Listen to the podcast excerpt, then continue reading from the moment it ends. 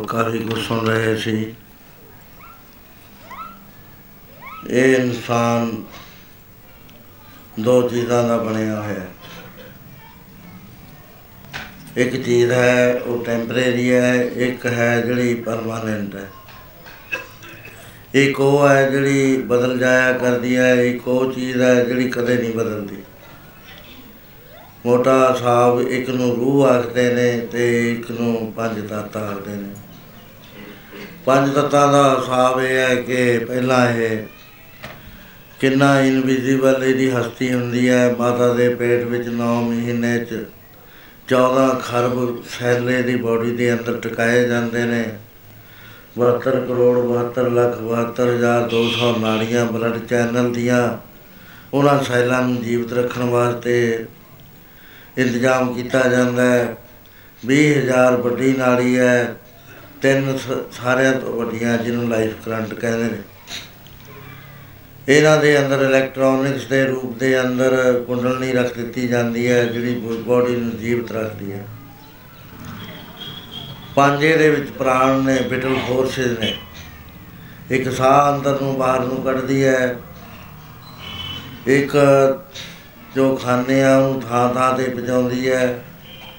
ਇੱਕ ਐਸਾ ਪ੍ਰਾਣ ਹੈ ਜੋ ਹਾਰਟ ਨੂੰ ਹਰ ਵਕਤ ਚਾਲੂ ਰੱਖਦਾ ਹੈ ਕਦੇ ਵੀ ਨਹੀਂ ਖੜਨ ਦਿੰਦਾ ਉਹਨੂੰ ਇੱਕ ਐਸਾ ਹੈ ਜੋ ਸਰੀਰ ਦੇ 3.5 ਕਰੋੜ ਰੋਮਾਂ ਦੇ ਵਿੱਚੋਂ ਹਰ ਵਕਤ ਮੈਲ ਬਾਹਰ ਕੱਢਦਾ ਹੈ। ਹਰ ਸੈਕਿੰਡ ਕਿਉਂ ਜੇ ਨਾ ਹੋਵੇ ਤੇ 3.5 ਕਰੋੜ ਛੇਕ ਨਾ ਹੋਣ ਤਾਂ ਇਹ ਆਦਮੀ ਕੁਝ ਦਿਨੇ ਜਿਉਂਦਾ ਹੈ, ਸੁੱਜ ਕੇ ਮਰ ਜਾਏਗਾ ਕਿਉਂਕਿ ਪਾਇਜ਼ਨ ਫੈਲ ਜਾਏਗੀ ਅੰਦਰ ਇੱਕ ਉਹ ਹੈ ਜਿਹੜਾ ਇਹਦੀ ਟੈਂਪਰੇਚਰ 98 ਦੇ ਉੱਤੇ ਕਾਇਮ ਰੱਖਦਾ ਨਾ ਹੇਠਾਂ ਹੋਣ ਦਿੰਦਾ, ਨਾ ਵੱਧ ਹੋਣ ਦਿੰਦਾ। ਪੰਜ ਪ੍ਰਾਣ, ਪੰਜ ਮੋਟਰਾਂ ਇਸ ਸਰੀਰ ਨੂੰ ਲੱਗੀਆਂ ਹੋਈਆਂ ਨੇ। ਫੁਰਨੇ ਕਰਨ ਵਾਸਤੇ ਮਨ ਹੈ। ਡਿਸਟਿੰਕਸ਼ਨ ਕਰਨ ਵਾਸਤੇ ਇਹਦੇ ਕੋਲ ਬੁੱਧੀ ਹੈ। ਚਿਤਵਨੀ ਕਰਨ ਵਾਸਤੇ ਚਿੱਤ ਹੈ। ਤੇ ਇੱਕ ਇਹਦੇ ਵਿੱਚ ਵਾਧੂ ਦੀ ਚੀਜ਼ ਹੈ, ਜੋ ਕਿਸੇ ਕੰਮ ਨਹੀਂ ਆਉਂਦੀ, ਉਹ ਹੈ ਮੈਂ ਭਾਵ ਆਈ ਐਮ ਐਂਡ ਮਾਈ ਇਹ ਦੋ ਚੀਜ਼ਾਂ ਕਰਕੇ ਫਸ ਗਿਆ। ਦੂਸਰਾ ਹੈ ਜਿਹਨੂੰ ਪਰਮੇਸ਼ਰ ਦੀ ਅੰਸ਼ ਕਹਿੰਦੇ ਨੇ, ਜੋਤ ਕਹਿੰਦੇ ਨੇ, ਆਤਮਾ ਕਹਿੰਦੇ ਨੇ। ਉਹ ਆਤਮਾ ਦੀ ਸੱਤਾ, ਪਰਛਾਵਾਂ ਇਹਦੇ ਉੱਤੇ ਪੈਂਦਾ ਹੈ। ਕਰੰਟ ਇਹਦੇ ਉੱਤੇ ਲੱਗ, ਲੰਘਦੀ ਹੈ, ਇਹਦੇ ਉੱਤੋਂ ਦੀ ਹੋ ਕੇ।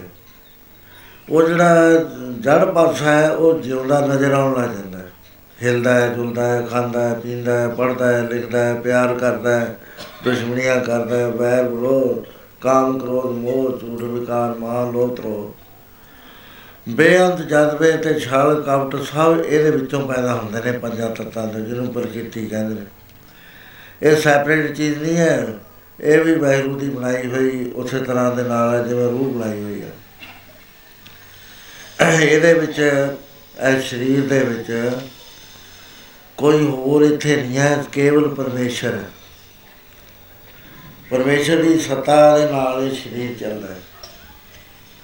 ਸੋਚਦਾ ਹੈ, ਨੱਠਦਾ ਹੈ, ਭੱਜਦਾ ਹੈ, ਕਮਾਈ ਕਰਦਾ ਹੈ, ਖੁਸ਼ੀ ਹੁੰਦਾ ਹੈ ਗਮ ਵਿੱਚ ਆਉਂਦਾ ਹੈ, ਮਿਲਦਾ ਹੈ, ਵਿਛੜਦਾ ਹੈ।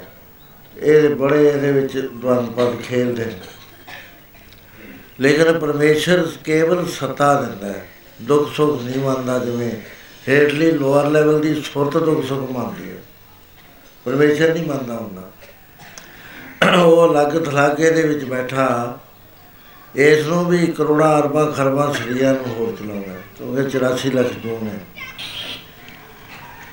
ਫਿਰ ਇਹ ਹੁੰਦਾ ਵੀ ਐਨੇ ਰੱਬ ਹੋਏ ਰੱਬ ਤਾਂ ਇੱਕੋ ਹੀ ਹੈ। ਲੱਖ ਘੜਾ ਪਾਣੀ ਦਾ ਭਰ ਕੇ ਰੱਖ ਦੋ। ਲੱਖ ਤਸਲਾ ਪਾਣੀ ਦਾ ਭਰ ਕੇ ਰੱਖ ਦੋ। ਇੱਕ ਚੰਦਰਮਾ ਸਾਰਿਆਂ 'ਚ ਇੱਕੋ ਜਿਹਾ ਪ੍ਰਕਾਸ਼ ਦਿੰਦਾ ਹੈ। ਇਸ ਤਰ੍ਹਾਂ ਉਹ ਜਿਹੜੀ ਚੇਤਨ ਸੱਤਾ ਹੈ ਜਿਸ ਨੂੰ ਵਾਹਿਗੁਰੂ ਕਹਿੰਦੇ ਆ, ਜਿਹਦਾ ਆਦ ਅੰਤ ਕੋਈ ਅੱਜ ਤੱਕ ਪਾ ਨਹੀਂ ਸਕਿਆ। ਇਨਫਿਨਿਟੀ ਹੈ ਹਰ ਪਾਸੇ। ਉੱਤੇ ਨੂੰ ਜਾਓ ਤਾਂ ਇਨਫਿਨਿਟੀ, ਈਸਟ ਨੂੰ ਜਾਓ ਤਾਂ ਇਨਫਿਨਿਟੀ, ਵੈਸਟ ਨੂੰ ਜਾਓ ਤਾਂ ਤੇ ਕਿਸੇ ਪਾਸੇ ਸਾਊਥ ਨੂੰ ਜਾਓ, ਨਾਰਥ ਨੂੰ ਜਾਓ, ਅਪ ਜਾਓ, ਡਾਊਨ ਜਾਓ।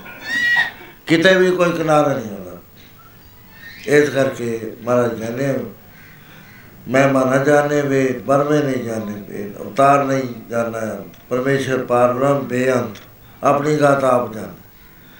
ਉਹਦੇ ਬਗੈਰ ਕੋਈ ਹੋਰ ਜਾਣਦਾ ਨਹੀਂ। ਉਹ ਉਹਦੀ ਸੱਤਾ ਹੈ ਸਰੀਰ ਦੇ ਵਿੱਚ ਪੈਂਦੀ ਹੈ। ਕਿੰਨਾ ਈਜ਼ੀ ਕਰਤਾ ਵਾਹਿਗੁਰੂ ਨੇ। ਇਹ ਜੀਵ ਮੈਂ ਤੇ ਮੇਰੀ ਦਾ ਬੰਨਿਆ ਹੋਇਆ ਜਨਮਾਂ ਜਨਮਾਂਤਰਾਂ ਚ ਘੁੰਮ ਕੇ ਛੋਟੀਆਂ ਛੋਟੀਆਂ ਜੂਨਾਂ ਨਿਖਿਤ ਜੂਨਾਂ ਰੋਜ਼ ਅਸੀਂ ਦੇਖਦੇ ਹਾਂ। ਕਈ ਜਨਮ ਪਏ ਕੀਟ ਪਤੰਗਾ ਕਈ ਜਨਮ ਕਾ ਜ਼ਮੀਨ ਕਰਾਂਗਾ ਕਈ ਜਨਮ ਪੰਖੀ ਸਰਪ ਹੋਇਓ ਕਈ ਜਨਮ ਹੈਬਰ ਬਿਰਖ ਜੋਇਓ ਇਹਨਾਂ ਜੂਨਾਂ ਦੇ ਵਿੱਚ ਘੁੰਮਦਾ ਰਹਿੰਦਾ। ਚਰੰਗਾ ਵਾਲੇ ਦੇਸ਼ ਜਰੀਆ ਬੜਾ ਚਿਰ ਲੰਘ ਜਾਂਦਾ ਜਦੋਂ ਫੇਰ ਮਨੁੱਖ ਬਣਦਾ। ਇਹ ਚਰੰਗਾ ਵਾਲੇ ਦੇਸ਼ ਜਿਹੜੀ ਬੜੀ ਦੇਰ ਤੇ ਬਾਅਦ ਇੱਕ ਇਹਦੇ ਵਿੱਚ ਇੱਕ ਵਿਸ਼ੇਸ਼ ਕੰਮ ਕਰਨਾ ਹੁੰਦਾ ਹੈ ਸਰੂ ਨੇ ਬਾਕੀਆਂ 'ਚ ਨਹੀਂ, ਬਾਕੀ ਤਾਂ ਭੋਗ ਦੁਨੀਆ ਨੇ ਦੁਖੀ ਹੋਈ ਜਾਂਦਾ ਹੈ। ਇਹਦੇ ਵਿੱਚ ਇੱਕ ਚਾਂਸ ਹੈ ਵੀ ਇਹ ਪਰਮ ਸੁਖੀ ਹੋ ਸਕਦਾ ਹੈ। ਇਹ ਛੁਟਕਾਰਾ ਪਾ ਸਕਦਾ ਹੈ ਚੱਕਰ ਚੋਂ ਕਿਵੇਂ ਇਹ ਜਿਹੜੀ ਹਉਮੈ ਦੀ ਸੁਰਤ ਹੈ, ਇਹ ਪੁੰਨ ਪਾਪ ਨਾਲ ਲਈ ਫਿਰਦੀ ਹੈ ਸਰੀਰ ਧਾਰੀ ਜਾਂਦੀ ਹੈ, ਮਰ ਜਾਂਦੀ ਹੈ, ਜੰਮ ਪੈਂਦੀ ਹੈ, ਮਰ ਜਾਂਦੀ ਹੈ, ਜੰਮ ਪੈਂਦੀ ਹੈ। ਪਰ ਇੱਕ ਛੁਟਕਾਰੇ ਦਾ ਤਰੀਕਾ ਰੱਖਿਆ ਹੋਇਆ ਵਾਹਿਗੁਰੂ ਨੇ। ਉਹਨੂੰ ਦੱਸਣ ਵਾਸਤੇ ਆਪਣੇ ਸੰਤ ਭੇਜੇ ਹੋਏ ਨੇ ਵੀ ਦੱਸ ਦੋ ਦੁਨੀਆ ਨੂੰ। ਸੰਤ ਬੇਬਸ ਹੋ ਜਾਂਦੇ ਨੇ। ਕਹਿੰਦੇ ਕਰੀਏ ਕੀ? ਫਰੀਦਾ ਕੂ ਕਹਿੰਦੇ ਆ ਚਾ ਕਹਿੰਦੇ ਆ ਮੱਤੀ ਦੇਂਦੇ ਆ ਨਿਤ। ਜੋ ਸ਼ੈਤਾਨ ਮਝਾਇਆ ਸਿੱਕਿਤ ਫੇਰੇ ਚ? ਸ਼ੈਤਾਨ ਇਸਲਾਮ ਵਾਲੇ ਮੰਨਦੇ ਨੇ ਈਸਾਈ ਮੰਨਦੇ ਨੇ। ਇਹ ਜਿਹੜੇ ਹਿੰਦੂ ਧਰਮ ਨੇ ਸ਼ੈਤਾਨ ਨੂੰ ਨਹੀਂ ਮੰਨਦੇ ਕਹਿੰਦੇ ਮਨੇ ਸ਼ੈਤਾਨ। ਹੈ ਇਹ ਆਦਮੀ ਨੂੰ ਭੁਲਾ ਕੇ ਰੱਖਦਾ ਨਹੀਂ ਚੱਲਣ ਦਿੰਦਾ। ਸੋ ਇਸੇ ਸਰੀਰ ਦੇ ਅੰਦਰ ਵਾਹਿਗੁਰੂ ਵਸਦਾ ਹੈ। ਉਹ ਵਾਹਿਗੁਰੂ ਨੂੰ ਅਸੀਂ ਮਿਲਣਾ ਹੈ। ਜੇ ਤਾਂ ਅਸੀਂ ਗਲਤ ਰਸਤੇ ਪੈ ਗਏ, ਫਿਰ ਤਾਂ ਸਾਡੀ ਜ਼ਿੰਦਗੀ ਬਤੀਤ ਹੋ ਗਈ ਜੇ ਅਸੀਂ ਸਿੱਧੇ ਰਸਤੇ ਪੈ ਗਏ, ਤਾਂ ਅਸੀਂ ਇੱਕੋ ਜਨਮ ਦੇ ਅੰਦਰ ਪਰਮੇਸ਼ਰ ਨੂੰ ਮਿਲ ਸਕਦੇ ਹਾਂ ਇੱਕ ਜਨਮ ਵੀ ਬਹੁਤ ਹੈ ਤਤਵੇ ਤਾਂ ਮਹਾਪੁਰਸ਼ ਹੋਵੇ, ਕੋਈ ਉਹ ਮਿਲਾ ਦਿੰਦਾ ਜਦੇ ਹੀ ਬਹੁਤਾ ਚਿਰ ਵੀ ਨਹੀਂ ਲਾਉਂਦਾ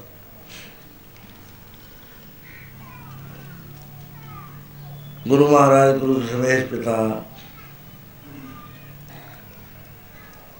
ਆਪ ਜੀ ਨੂੰ ਰਾਜਾ ਰਤਨ ਰਾਏ ਨੇ, ਮਨੀਪੁਰ ਦੇ ਰਾਜੇ ਨੇ ਬਹੁਤ ਸੋਹਣੇ ਗਿਫਟ ਲਿਆ ਕੇ ਦਿੱਤੇ। ਇੱਕ ਦਾ ਹਾਥੀ ਦਿੱਤਾ, ਜਿਹਦੇ ਰੰਗ ਵਿੱਚ ਸਫੈਦੀ ਸੀ ਤੇ ਸੈਂਟਰ ਵਿੱਚ ਹੀ ਚਿੱਟੀ ਧਾਰ ਜਾਂਦੀ ਸੀ, ਉਹਦੀ ਰੀੜ ਦੀ ਹੱਡੀ ਦੇ ਉੱਤੇ। ਉਹ ਸਖਲਾਇਆ ਹੋਇਆ ਸੀ। ਜੇ ਇਸ਼ਨਾਨ ਕਰਨਾ ਹੈ, ਪਹਿਲਾਂ ਸਾਬਣ ਨਾਲ ਚੀਜ਼ਾਂ ਫੜਾਊਗਾ ਫਿਰ ਪਿੰਡਾਂ ਪੂੰਝਣ ਵਾਸਤੇ ਉਸਨੇ ਪਰਨਾ ਫੜਾਉਣਾ ਹੈ, ਫਿਰ ਤੇਲ ਵਗੈਰਾ ਦੇਣਾ ਹੈ, ਫਿਰ ਵਸਤਰ ਦੇਣੇ ਨੇ ਸਾਰੇ ਵਸਤਰ ਪਹਿਨਾਊਗਾ ਉਹਦੇ ਬਾਅਦ ਸ਼ਾਬਾਸ਼ ਲੈ ਕੇ ਫਿਰ ਉਤਰ ਜਾਂਦਾ ਹੈ। ਕੋਈ ਉਥੇ ਲਿਦ ਨਹੀਂ ਕਰਦਾ ਕੋਈ ਪਿਸ਼ਾਬ ਨਹੀਂ ਕਰਦਾ ਸੁੱਚਾ ਰਹਿੰਦਾ ਥਾ। ਇੱਕ ਜਾਇਆ ਹੋਇਆ ਸੀ ਸੁਕਾਇਆ ਹੋਇਆ ਸੀਗਾ। ਦੂਸਰਾ ਉਹਨਾਂ ਨੇ ਇੱਕ ਪੰਜ ਕਲਾ ਹਥਿਆਰ ਦਿੱਤਾ। ਉਹ ਇਹ ਹਥਿਆਰ ਕਲ ਦੱਬੇ ਤੇ ਵਰਸ਼ਾ ਬਣ ਜਾਂਦਾ ਸੀ, ਗੰਡਾਸਾ ਬਣ ਜਾਂਦਾ ਸੀ, ਤਲਵਾਰ ਬਣ ਜਾਂਦਾ ਸੀ, ਕਮਾਨ ਬਣ ਜਾਂਦੀ ਸੀ, ਖੰਜਰ ਬਣ ਜਾਂਦਾ ਸੀ। ਇੱਕੋ ਹੀ ਜਿਹੜਾ ਹਥਿਆਰ ਸੀਗਾ, ਪੰਜ ਕਲਾ ਹਥਿਆਰ ਕਹਿੰਦੇ ਸੀ।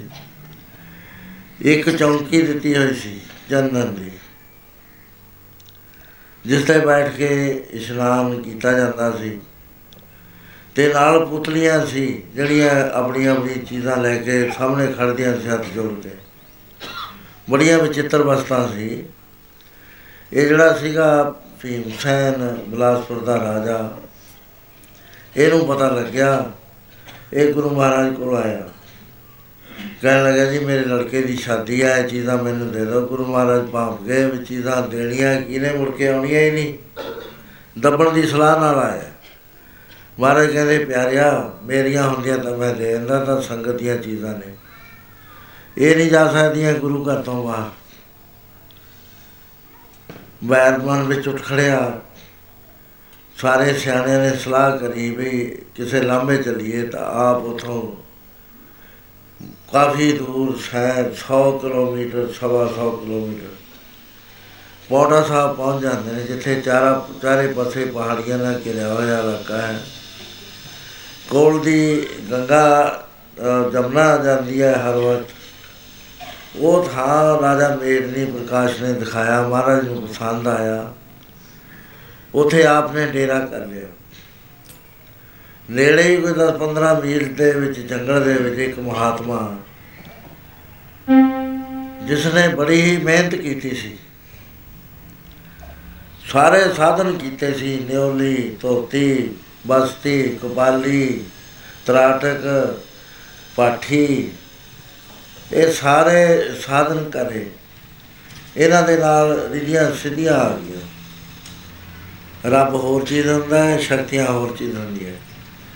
ਉੱਥੇ ਤੇ ਰਾਜੇ ਆਉਣੇ ਸ਼ੁਰੂ ਹੋ ਗਏ। ਜਦ ਕੋਈ ਕਿਸੇ ਦਾ ਕੰਮ ਨਹੀਂ ਬਣਦਾ, ਇਹਦੇ ਕੋਲ ਜਾਂਦੇ ਨੇ। ਲੇਕਿਨ ਇਹ ਇੱਥੇ ਰੁਕਿਆ ਨਹੀਂ ਹੈ। ਇਹਦੇ ਮਨ ਵਿੱਚ ਆਸਾ ਹੈ ਕਿ ਮਨੁੱਖ ਦਾ ਜਾਮਾ ਪ੍ਰਾਪਤ ਹੋਇਆ, ਰਿਧੀ ਰਿਧ ਸਿਧ ਸਾ ਮੋਹ ਹੈ, ਨਾਮ ਨਾ ਬਸੇ ਮਨ ਹੈ।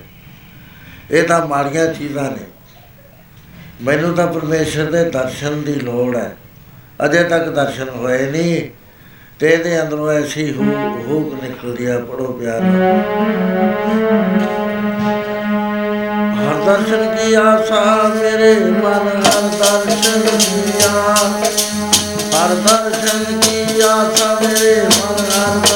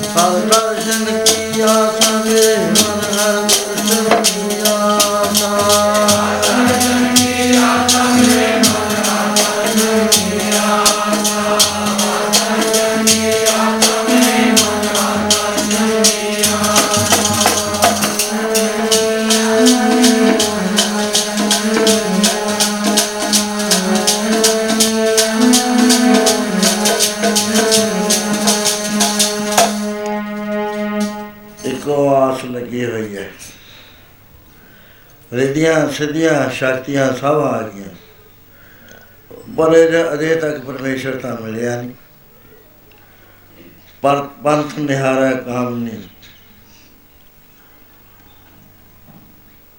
ਰਸਤਾ ਰੀਚਦੀ ਹੈ ਕਾਮ ਨਹੀਂ। ਲੋਚਨ ਭਰੀ ਲੈ ਉਸਾਸਾ ਅੱਖਾਂ ਦੇ ਵਿੱਚੋਂ ਹੰਝੂ ਜਾਂਦੇ ਨੇ। ਅੰਦਰੋਂ ਹੋ ਕੇ ਆਉਂਦੇ ਨੇ। ਉਰਨਾ ਪੀਜੈ ਪਗ ਨਾ ਖਿਸੈ, ਹਰ ਦਰਸ਼ਨ ਕੀ ਆਸ। ਕਾਵਾਂ ਆ ਕੇ ਬੈਠਦੇ ਨੇ। ਕਾਵਾਂ, ਕੋਈ ਤਾਂ ਮੈਨੂੰ ਸੋਝੀ ਦੱਸ ਕੋਈ ਆਉਂਦਾ ਪਰਮੇਸ਼ਰ ਨੂੰ ਮਿਲਾਉਣ ਵਾਲਾ। ਪੜੋ ਨਾ ਕਾਗਾ ਕਰੇ, ਬੇਗ ਮਿਲੀ ਜਾ ਆਪਣੇ ਰਾਮ ਪਿਆਰ।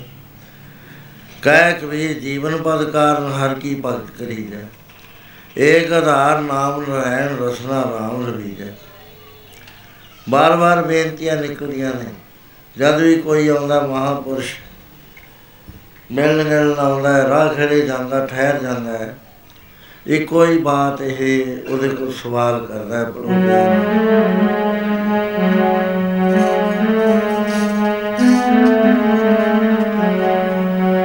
ਮੈਨੂੰ ਦੱਸਣਾ ਰਾਮ ਪਿਆਰੇ, ਕਿਨ ਬਿਦ ਮਿਲਦਾ ਹੈ, ਰਾਮ ਪਿਆਰਾ। ਦੱਸਣਾ ਰਾਮ ਪਿਆਰੇ ਨੂੰ ਕਿਨ ਬਿਦ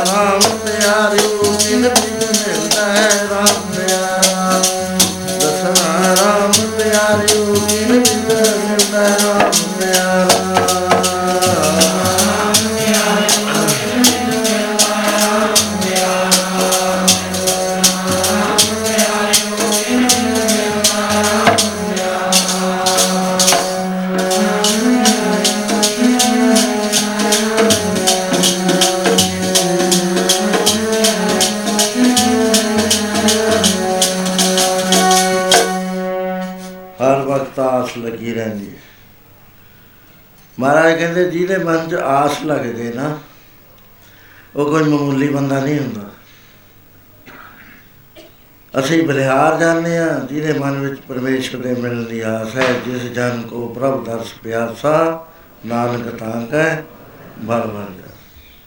ਪਿਆਸ ਤੋਂ ਹੀਣੇ ਆ, ਖੁਸ਼ ਕਾ। ਪ੍ਰਕਿਰਤੀ ਦੀਆਂ ਚੀਜ਼ਾਂ ਪ੍ਰਾਪਤ ਕਰਨ ਦੀ ਪਿਆਸ ਲੱਗਦੀ ਹੈ, ਪੈਸਾ, ਅਹੁਦਾ, ਜ਼ਮੀਨ, ਜਾਇਦਾਦ, ਕੋਠੀਆਂ, ਇੰਡਸਟਰੀਆਂ, ਸਭ ਪਿਆਸ ਲੱਗਦੀ ਹੈ ਆਦਮੀ ਦੇ ਮਨ ਦੇ ਅੰਦਰ। ਕੋਈ ਕੋਈ ਟਾਵਾ ਟਾਵਾ ਪੁਰਸ਼ ਹੁੰਦਾ, ਜਿਹਦੇ ਮਨ ਵਿੱਚ ਪਿਆਸ ਹੁੰਦੀ ਹੈ, ਪਰਮੇਸ਼ਰ ਦੇ ਮਿਲਣ ਦੀ। ਕਹਿੰਦੇ, ਜਿਹਦੇ ਮਨ ਵਿੱਚ ਪਿਆਸ ਪਰਮੇਸ਼ਰ ਦੇ ਮਿਲਣ ਦੀ ਹੈ, ਮੈਂ ਬਲਿਹਾਰ ਜਾਣਾ ਗੁਰੂ ਮਹਾਰਾਜ ਕਹਿੰਦੇ, ਸੈਂਕੜੇ ਵਾਰੀ ਬਲਿਹਾਰ ਜਾ ਕਿਉਂਕਿ ਉਹਦੇ ਅੰਦਰ ਪਿਆਸ ਲੱਗੀ ਤੇ ਉਹਨੂੰ ਕੋਈ ਨਾ ਕੋਈ ਮਿਲਾ ਵੀ ਜ਼ਰੂਰ ਦੇਵੇਗਾ। ਜਿਹਦੇ ਅੰਦਰ ਪਿਆਸ ਨਹੀਂ, ਉਹਨੂੰ ਕੌਣ ਮਿਲਾ ਦੂਗਾ ਲੋਚਾ ਹੀ ਨਹੀਂ ਰਿਹਾ ਹੈ ਅੰਦਰ। ਮਿਲਾਉਣ ਦਾ ਸਵਾਰੇ ਪੈਦਾ ਨਹੀਂ ਹੁੰਦਾ। ਵਾਰ-ਵਾਰ ਬੇਨਤੀਆਂ ਕਰਦਾ ਹੈ, ਜੋ ਵੀ ਕੋਈ ਆਉਂਦਾ ਨੇੜੇ। ਕਿਨਵੇਦ ਮੇਰਾ ਗੁਸਾਈ ਮੇਰੇ RAM ਰਾਏ ਕੋਈ ਐਸਾ ਸੰਤ ਸਹਿ ਸੁਦਾਤਾ ਮੋਏ ਮਾਰਗ ਦੇ ਬਤਾਏ ਬਤਾਏ। ਹੈ ਮੇਰੇ RAM ਕੋਈ ਐਸਾ ਜਿਹੜਾ ਮੈਨੂੰ ਤੇਰਾ ਰਾਹ ਦੱਸ ਦੇਵੇ। ਮੈਂ ਅਣਜਾਣਾ ਮੈਨੂੰ ਰਸਤਾ ਰਸਤੇ ਦਾ ਪਤਾ ਨਹੀਂ ਹੈ। ਕਿਸੇ ਨੂੰ ਵੀ ਨਹੀਂ ਪਤਾ। ਬਾਬਾ ਫਰੀਦ 12 ਸਾਲ ਤਪ ਕਰਿਆ। ਬਹੁਤ ਕੋਰ ਤਪੱਸਿਆ ਕਰਕੇ ਸ਼ਕਤੀਆਂ ਆ ਗਈਆਂ। ਮਾਂ ਨੂੰ ਮਿਲਣ ਵਾਸਤੇ ਆਉਂਦੇ। ਰਸਤੇ 'ਚ ਇੱਕ ਸੰਘਣਾ ਦਰਖਤ ਦੇਖ ਕੇ ਗਰਮੀ ਤੋਂ ਬਚਣ ਵਾਸਤੇ ਬੈਠ ਗਿਆ, ਹਵਾ ਆ ਰਹੀ ਹੈ। ਤੇ ਉੱਥੇ ਦਰਖਤ ਦੇ ਉੱਤੇ ਚੋਗਾ ਚੁੱਕੇ ਪੰਛੀ ਬੈਠੇ, ਚੀ ਚੀ ਕੀ ਕੀ ਆਪਣੀ ਆਪਣੀ ਬੋਲੀ ਬੋਲੀ ਜਾਂਦੇ। ਇਹਨੂੰ ਚੰਗੀ ਨਾ ਲੱਗੀ, ਖੇਜ ਲੱਗੀ। ਖੇਜੇ ਮੈंने ਕਿਹਾ ਮਰਮਨ ਜੋ ਪੰਛੀ ਹੋ, ਸਾਰੇ ਮਰ ਖਿਆਲ ਆਇਆ ਵੀ ਮੈਂ, ਮੇਰਾ ਕੀ ਵਿਗਾੜਿਆ, ਇਹਨਾਂ ਨੇ ਬੋਲਦੇ ਸੀ ਖੁਸ਼ੀ ਦੇ ਨਾਲ। ਮੈਂ ਤਾਂ ਇੱਕ ਗੁਨਾਹੇ ਅਜ਼ੀਮ ਕਰਤਾ। ਇਹਦਾ ਲੇਖਾ ਮੈਨੂੰ ਦੇਣਾ ਪੈਣਾ ਦਰਗਾਹ ਦੇ ਅੰਦਰ। ਵੀ ਤੇਰਾ ਕੀ ਵਿਗਾੜਦੇ ਸੀ, ਤੂੰ ਸਾਰੇ ਹੀ ਮਾਰ ਦਿੱਤੇ। ਉਸ ਵੇਲੇ ਕਹਿਣ ਲੱਗਾ, ਜੀਵਨ ਜੋ ਪੰਛੀਓ ਜਿਉਂਦੇ ਹੋ ਗਏ ਸਾਰੇ। ਅੰਦਰੋਂ ਬੜੀ ਖੁਸ਼ੀ ਹੋਈ ਕਿ ਮੇਰੇ ਵਿੱਚ ਇਹ ਤਾਕਤ ਆ ਗਈ, ਮੈਂ ਜਿਉਂਦੇ ਵੀ ਕਰ ਸਕਦਾ, ਮਾਰ ਵੀ ਸਕਦਾ। 15 ਮੀਲ ਜੰਗਲ ਦੇ ਅੰਦਰ ਹੋਰ ਚੱਲ ਕੇ ਬਾਹਰ ਆ ਗਿਆ। ਪਿਆਸ ਲੱਗੀ ਬਹੁਤ ਜ਼ਿਆਦੇ। ਉੱਥੇ ਇੱਕ ਲੜਕੀ ਪਾਣੀ ਖੂਹ ਸੀਗਾ, ਖੂਹ ਵਿੱਚ ਡੋਲ ਭਰਾ ਲੈਂਦੀ ਸੀ, ਪਾਣੀ ਡੋਲ ਦਿੰਦੀ ਸੀ। ਇਹਨੇ ਕਹਾ ਕਿ ਇਹ ਲੜਕੀ ਦਰਵੇਸ਼ ਕੋ ਪਾਣੀ ਪਿਲਾਓ। ਪਿਆਸ ਲੱਗੀ ਹੈ ਕਹੇ ਬਾਬਾ ਇੱਥੇ ਬਹਿ ਜਾ ਹੈਰਾਨ ਹੋ ਗਿਆ ਵੀ ਪਾਣੀ ਡੋਲੀ ਜਾਂਦੀ ਹੈ ਪਿਲਾਉਂਦੀ ਨਹੀਂ ਮੈਨੂੰ ਕਹਿੰਦੀ ਹੈ ਬਹਿ ਜਾ ਮੈਨੂੰ ਜਾਣਦੀ ਨਹੀਂ ਹੈ ਮੈਂ ਕੌਣ ਹਾਂ ਜੇ ਮੈਂ ਇੱਕ ਵਾਰੀ ਕਹਿਤਾ ਵੀ ਖੋਜ ਗਿਰ ਜਾ ਕਹਿੰਦਾ ਇੱਕ ਮਿੰਟ ਚ ਗਿਰ ਜਾ ਇੰਨੀ ਤਾਕਤ ਹੈ ਮੇਰੇ 'ਚ। ਉਹ ਲੜਕੀ ਮੁਸਕਰਾ ਗਈ ਅੰਦਰਲੀ ਗੱਲ ਉਹਦੇ ਕੋਲ ਪਹੁੰਚ ਗਈ ਇਹਨੇ ਨੂੰ ਫੇਰ ਕੋਈ ਪਾਣੀ ਪੀਣ ਆਇਆ। ਉਹਨੇ ਫੇਰ ਪਲਾਤਾ। ਕਹਿੰਦੀ ਕਹਿ ਲਗਿਆ ਲੜਕੀ ਦਰਵੇਸ਼ ਨੇ ਕਿਤਨੇ ਵਾਰੀ ਪਾਣੀ ਪੀਣੇ, ਪੁਲਾਣੇ ਕੋ ਕਹਾ ਤੂੰ ਜਾਣਤੀ ਨਹੀਂ ਮੈਂ ਕੌਣ ਹੂੰ? ਕਹਿੰਦੀ, ਬਾਬਾ, ਫਰੀਦ ਹੈ ਤੂੰ, ਮੈਂ ਤੈਨੂੰ ਚੰਗੀ ਤਰ੍ਹਾਂ ਜਾਣਦੀ ਐ ਚਿੜੀਆਂ ਨਹੀਂ, ਜਿਹੜੀਆਂ ਮਾਰ ਦੇਗਾ ਤਾਂ ਫਿਰ ਜਿਉਂਦੀਆਂ ਕਰ ਦੇਗਾ। ਬੈਠਾ ਟਿੱਕੇ। ਮਾਣ ਕਰਦਾ ਕਹਿੰਦੀ, ਸ਼ਕਤੀਆਂ ਦਾ। ਪਾਣੀ ਦੀ ਪਿਆਸ ਤਾਂ ਕਿਧਰੇ ਗਈ। ਉਸ ਵੇਲੇ ਖਿਆਲ ਆ ਗਿਆ ਵੀ ਹੈ, ਮੈਨੂੰ ਨਹੀਂ ਪਤਾ ਵੀ ਇਹ ਪਾਣੀ ਕਿਉਂ ਡੋਲਦੀ ਹੈ। ਇਹਨੂੰ ਪਤਾ ਵੀ ਮੈਂ ਚਿੜੀਆਂ ਮਾਰੀਆਂ ਸੀ ਤੇ ਜਿਉਂਦੀਆਂ ਕਰਤੀਆਂ ਸੀ। ਔਰ ਮੇਰੇ ਤਪ ਨੂੰ ਸਮਝਦੀ ਕੁਛ ਨਹੀਂ, ਮੈਂ ਤਾਂ ਇਹ ਸੋਚਦਾ ਵੀ ਇਹਨੂੰ ਫੁਰਨਾ ਕਰਕੇ ਖੂਹ ਛੱਡਦਾ ਤੇ ਇਹ ਕਹਿੰਦੀ ਹੈ, ਚਿੜੀਆਂ ਨਹੀਂ ਜਿਹੜੀਆਂ ਮਾਰ ਦੇਗਾ ਤੂੰ ਠਰ ਗਿਆ ਬਿਲਕੁਲ। ਸ਼ਕਤੀ ਨਹੀਂ ਆ ਰਹੀ। ਪਾਣੀ ਡੋਲੀ ਗਈ, ਡੋਲਣ ਤੋਂ ਬਾਅਦ ਲੜਕੀ ਨੇ ਕਿਹਾ, ਆਓ ਦਰਵੇਸ਼, ਹੁਣ ਪਾਣੀ ਪੀਓ। ਕਹਿੰਦਾ, ਬੀਬਾ, ਹੁਣ ਮੈਂ ਕਾਹਦਾ ਪਾਣੀ ਪੀਵਾਂ? ਮੇਰੇ ਦੇ ਅੰਦਰ ਸੰਥਾ ਖੜਾ ਹੋ ਗਿਆ? ਪਹਿਲਾਂ ਮੈਨੂੰ ਦੱਸ ਵੀ ਤੂੰ ਪਾਣੀ ਕਿਉਂ ਡੋਲਦੀ ਸੀ? ਉਹ ਕਹਿੰਦੀ, ਐਵੇਂ ਦਰਵੇਸ਼ ਬਣਿਆ ਫਿਰ ਤੇ ਤੈਨੂੰ ਪਤਾ ਨਹੀਂ ਐਵੇਂ ਮੈਂ ਪਾਣੀ ਕਿਉਂ ਡੋਲਦੀ ਹਾਂ? ਦੂਜਾ ਤੈਨੂੰ ਕਿਵੇਂ ਪਤਾ ਮੈਂ ਚਿੜੀਆਂ ਮਾਰੀਆਂ ਸੀ ਤੇ ਜਿਉਂਦੀਆਂ ਕੀਤੀਆਂ। ਕਹਿਣ ਲੱਗੀ, ਦਰਵੇਸ਼ ਸਾਈਂ, ਸਾਤੋਂ ਕੋਈ ਗੱਲ ਵੀ ਗੁੱਝੀ ਨਹੀਂ ਹੈ। ਇਹਦਾ ਤਾਂ 15 ਮੀਲ ਤੇ ਹੀ ਕੰਮ ਕਰਿਆ ਸੀ। 20 ਮੀਲ ਦੇ ਉੱਤੇ ਮੇਰੀ ਭੈਣ ਦਾ ਘਰ ਹੈ। ਉਹ ਮਹਾਂਪੁਰਸ਼ਾਂ ਦੇ ਸੰਗਤ ਵਿੱਚ ਗਈ ਹੈ। ਅਚਾਨਕ ਉਸਦੇ ਘਰ ਨੂੰ ਅੱਗ ਲੱਗ ਗਈ। ਮੈਂ ਡੋਲ ਲਿਆ ਕੇ, ਪਾਣੀ ਡੋਲ ਡੋਲ ਕੇ ਉਹਨੂੰ ਬੁਝਾਉਂਦੀ ਸੀ, ਹੁਣ ਬੁਝ ਗਈ। ਤੈਨੂੰ ਨਹੀਂ ਦੱਸਿਆ ਵੀ ਮੈਂ ਅੱਗ ਬੁਝਾ ਰਹੀ ਹਾਂ।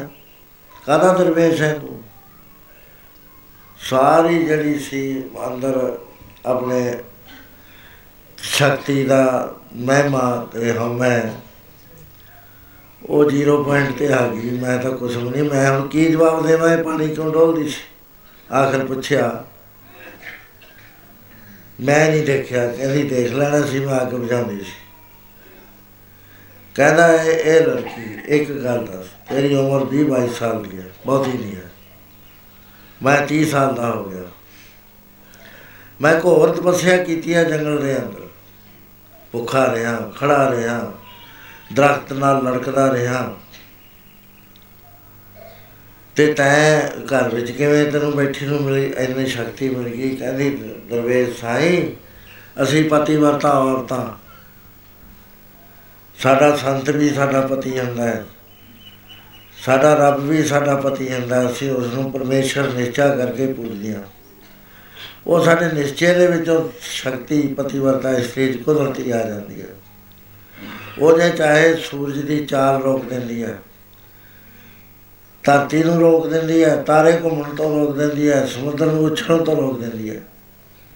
ਮਾਮੂਲੀ ਸ਼ਕਤੀ ਹੈ ਲੱਖਾਂ ਸਾਲ, ਕਰੋੜਾਂ ਸਾਲ ਆਪਣੇ ਪਤੀ ਨੂੰ ਬੇਕੁੰਠ ਥਾਮ ਚ ਲੈ ਜਾਂਦੀ ਹੈ। ਇੰਨੀ ਸਤਿਆ ਉਹਦੇ ਚ ਆ ਜਾਂਦੀ ਹੈ। ਸੋ ਅਸ- ਅਸੀਂ ਪਤੀ ਵਰਤਾ ਇਸਤਰੀਆਂ, ਅਸੀਂ ਤੇਰੇ ਵਰਗੇ ਜ਼ੋਰ ਕੀ ਕਰਨੇ ਨੇ? ਅਸੀਂ ਤਾਂ ਪਤੀ ਸੇਵਾ ਕਰਦੀਆਂ। ਚੁੱਪ ਕਰਕੇ ਆ ਵੀ ਇਹ ਤਾਂ ਕੁਛ ਨਾ ਹੋਇਆ ਮੇਰਾ 12 ਸਾਲ ਚ। ਮੈਂ ਤਾਂ ਬੜੇ ਬੜੇ ਪੀਰਾਂ ਕੋ ਜਾ ਕੇ ਭਗਵਾਨ ਕਰਦਾ ਸੀ। ਬਣਿਆ ਕੁਛ ਨਹੀਂ ਮਾਂ ਦੇ ਕੋਲ ਚਲੇ ਗਿਆ ਮਾਂ ਨੂੰ ਗੱਲ ਦੱਸੀ ਮਾਂ ਕਹਿੰਦੀ ਫਰੀਦਾ ਹਰੋਜ਼ ਦਿੱਲੀ ਤੂੰ ਰਸਤ ਅਜੇ ਦਿੱਲੀ ਬੜੀ ਦੂਰ ਹੈ। ਜਾ ਫੇਰ ਤਪੱਸਿਆ ਕਰ। ਦੁਬਾਰਾ ਜਾ ਕੇ ਫੇਰ ਤਪੱਸਿਆ ਕਰਦਾ। ਪੁੱਠਾ ਲੜਕਦਾ ਹੈ। ਖਾਂਦਾ ਪੀਂਦਾ ਕੁਛ ਨਹੀਂ ਹੈ। ਖੜਾ ਰਹਿੰਦਾ ਹੈ, ਸੁੱਕ ਗਿਆ। ਸੁੱਕਿਆ ਵੀ ਹੈ ਨਾ ਤਨ ਸੁੱਕਾ ਪਿੰਜਰ ਥੀਆ ਤਲੀਆਂ ਖੁੰਡੇ ਕਾਗ। ਅਜੇ ਸੋ ਰੱਬ ਨਾ ਬੋੜਿਓ ਦੇਖ ਬੰਦੇ ਰੇ ਪਾ ਸੁੱਕ ਗਿਆ, ਤਲੀਆਂ ਦੇ ਉੱਤੇ ਆ ਕੇ ਕਾਮਰ ਨੇ ਠੋਗਾ ਮਾਰ ਗਿਆ ਕਹਿੰਦਾ, ਦੇਖੋ ਮੇਰੀ ਕਿਸਮਤ ਕਹੀ ਜੀ ਹੈ, ਅਜੇ ਵੀ ਰੱਬ ਨਹੀਂ ਬੋਲਿਆ। ਗਾਉ ਅੱਖ ਦੇ ਉੱਤੇ ਚੁੰਝ ਮਾਰਨ ਲੱਗਿਆ। ਖਤਮ ਹੋਇਆ ਸਮਝ ਕੇ। ਉਹਨੂੰ ਕਹਿੰਦਾ ਇਹ ਕਾਵਾ ਮੇਰਾ ਮਾਸ ਤਾਂ ਤੈਂ ਖਾ ਲਿਆ। ਉਹ ਖਾਣਾ ਮੈਂ ਤੈਨੂੰ ਕੁਛ ਨਹੀਂ ਕਹਿੰਦਾ ਮੇਰੀਆਂ ਅੱਖਾਂ ਨਾ ਖਾ ਲਈ ਕਿਤੇ, ਮੈਂ ਰੱਬ ਦੇ ਦਰਸ਼ਨ ਕਰ ਰਿਹਾ ਕਾਕਾ ਕਰਨ ਡੋਲਿਆ ਸਗਲਾ ਖਾਇਆ ਮਾਸ, ਇਹ ਦੋ ਨੈਣਾ ਮਤ ਛੂਇਓ ਫਿਰ ਦੇਖਣ ਕੀ ਆਸ ਦੇਖੀ, ਮੈਨੂੰ ਫਿਰ ਦੇਖਣ ਦੀ ਆਸ ਹੈ, ਕਿਤੇ ਐਸਾ ਨਾ ਹੋਵੇ ਤੂੰ ਮੇਰੀ ਅੱਖ ਖਾ ਜਾਏ ਮੈਂ ਕਾਹਦੇ ਨਾਲ ਦੇਖੂਗਾ? ਬੜੀਆਂ ਸ਼ਕਤੀਆਂ ਆ ਗਈਆਂ, ਖੀਰ ਬੜੇ ਬੜੇ ਸੰਤਾਂ ਨੂੰ ਮਿਲਣ ਵਾਸਤੇ ਚਲਿਆ ਗਿਆ। ਇੱਕ ਮਹਾਤਮਾ ਨੂੰ ਮਿਲਿਆ। ਉਹਨੇ ਕਿਹਾ ਫਰੀਦਾ ਕਿੱਥੇ ਕੁ ਪਹੁੰਚ ਗਿਆ? ਇਹਨੇ ਉਹਦੀ ਕੁਰਸੀ ਵੱਲ ਨਿਗਾਹ ਕਰਤੀ। 6 ਫੁੱਟ ਉੱਚੀ ਕੁਰਸੀ ਚੱਕਦੀ ਜਦ 6 ਫੁੱਟ ਚਲੀ ਗਈ, ਉੱਤੇ ਨੂੰ ਹੋਰ ਜਾਣ ਲੱਗੀ, ਮਹਾਤਮਾ ਨੇ ਹੱਥ ਮਾਰਿਆ। ਹੈ ਹੱਥ ਮਾਰਿਆ ਤਾਂ ਕੁਰਸੀ ਥੱਲੇ ਆ ਗਈ।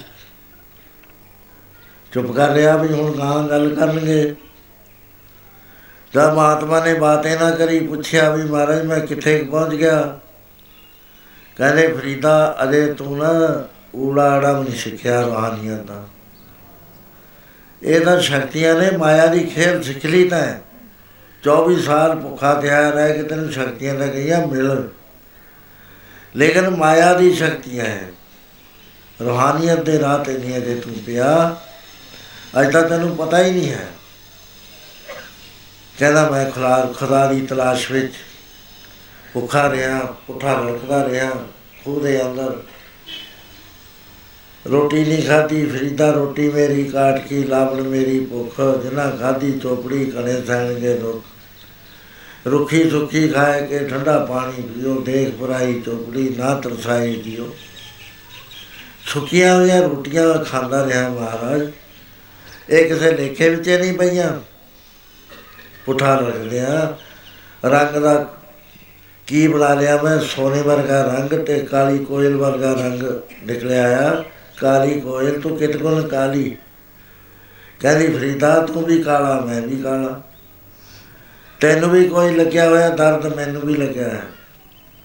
ਆਪਣੇ ਪ੍ਰੀਤਮ ਕੇ ਬਿਰਹਾ ਜਾਲੀ ਮੈਂ ਆਪਣੇ ਪ੍ਰੀਤਮ ਦੇ ਵਿਰਾਗ ਚ ਜਲਦੀ ਹਾਂ ਕਿਉਂਕਿ ਮੈਨੂੰ ਸਾਰੇ ਪੰਛੀਆਂ ਨੂੰ ਉਹਨਾਂ ਦਾ ਸਾਥੀ ਮਿਲਿਆ ਹੋਇਆ। ਹੈ ਲੇਕਿਨ ਇੱਕ ਸਾਰੇ ਪੰਛੀਆਂ ਦੇ ਵਿੱਚ ਮੈਂ ਇਕੱਲੀ ਹਾਂ ਜਿਹਨੂੰ ਜੋੜਾ ਨਹੀਂ ਮਿਲਿਆ। ਮੈਂ ਇਕੱਲੀ ਤਰਸਦੀ ਰਹਿੰਦੀ ਹਾਂ ਬਿਰਹੋਂ ਦੇ ਵਿੱਚ ਬੋਲਦੀ ਰਹਿੰਦੀ ਹਾਂ ਕਿਤੇ ਮਨ 'ਚ ਮਿਹਰ ਪੈਂਦੀ ਹੈ, ਤਾਂ ਮੇਰੇ ਨਾਲ ਘੜੀ 15 ਮਿੰਟ 5 ਮਿੰਟ 7 ਮਿੰਟ ਮੇਲ ਹੁੰਦਾ ਹੈ, ਮੁੜ ਕੇ ਸਾਡਾ ਫੇਰ ਵਿਛੋੜਾ ਹੋ ਜਾਂਦਾ ਫਿਰ ਕਾਲਾ ਕਾਲੀ ਨਾ ਹੋਵਾ ਤਾਂ ਕੀ ਨਾ ਹੋਵਾ। ਕਾਲੀ ਕੋਇਲ ਤੂੰ ਕਿਤੇ ਕੋਲ ਕਾਲੀ ਆਪਣੇ ਪ੍ਰੀਤਮ ਕੇ ਹੋ ਬਿਰੋ ਜਾਲੀ ਕਹਿਣ ਲੱਗਾ ਐਸਾ ਸਭ ਕੁਝ ਹੋ ਗਿਆ ਤੇ ਮੈਨੂੰ ਰੱਬ ਕਿਉਂ ਨਹੀਂ ਮਿਲਿਆ? ਮਹਾਤਮਾ ਕਹਿਣ ਲੱਗੇ ਫਰੀਦਾ ਜਿੱਥੇ ਰੱਬ ਹੈ ਤੂੰ ਉਸ ਰਸਤੇ ਹੀ ਨਹੀਂ ਤੁਰਿਆ। ਤੂੰ ਤਾਂ ਜੰਗਲਾਂ ਦੇ ਵਿੱਚ ਟੋਲਦਾ ਫਿਰਦਾ ਹੈ, ਪਹਾੜਾਂ 'ਚ ਟੋਲਦਾ ਫਿਰਦਾ ਹੈ, ਉਜਾੜਾਂ 'ਚ ਟੋਲਦਾ ਫਿਰਦਾ ਇਸ ਤਰ੍ਹਾਂ ਰੱਬ ਮਿਲ ਜਾਏਗਾ ਫਰੀਦਾ ਜੰਗਲ ਜੰਗਲ ਕਿਆ ਪਵੇ ਬਣ ਕੰਡਾ ਮੋੜ।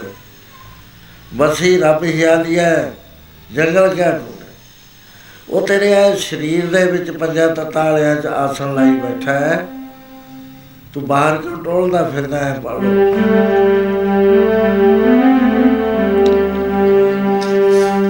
ਕਰਮਾਏ ਬਤਾਤਾ ਜੀ ਕਰਮਾਏ ਬਤਾਤਾ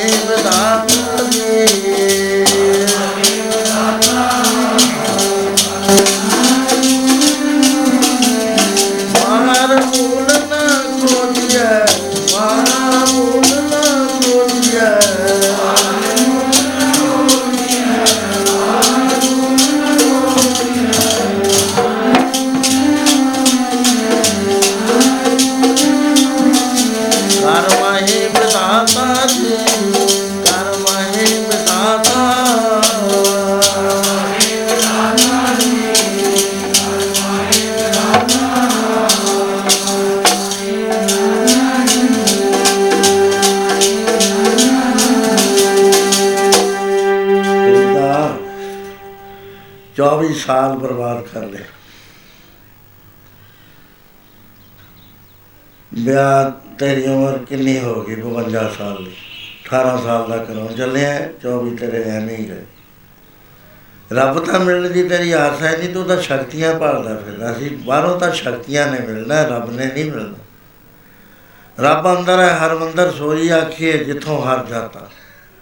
ਹਰੀ ਦਾ ਮੰਦਰ ਕਹਿੰਦੇ ਹੀ ਉਸ ਨੂੰ ਨੇ, ਜਿੱਥੇ ਵਾਹਿਗੁਰੂ ਨੂੰ ਜਾਣ ਜਾਈਏ। ਕਹਿਣ ਲੱਗੇ, ਤੇਰੇ ਅੰਦਰ ਹੈ। ਬਾਹਰ ਨਹੀਂ ਹੈ ਪਰ ਨੌ ਦਰਵਾਜੇ ਕਾ ਕੂਟ ਹੈ ਕੂਟ ਹੈ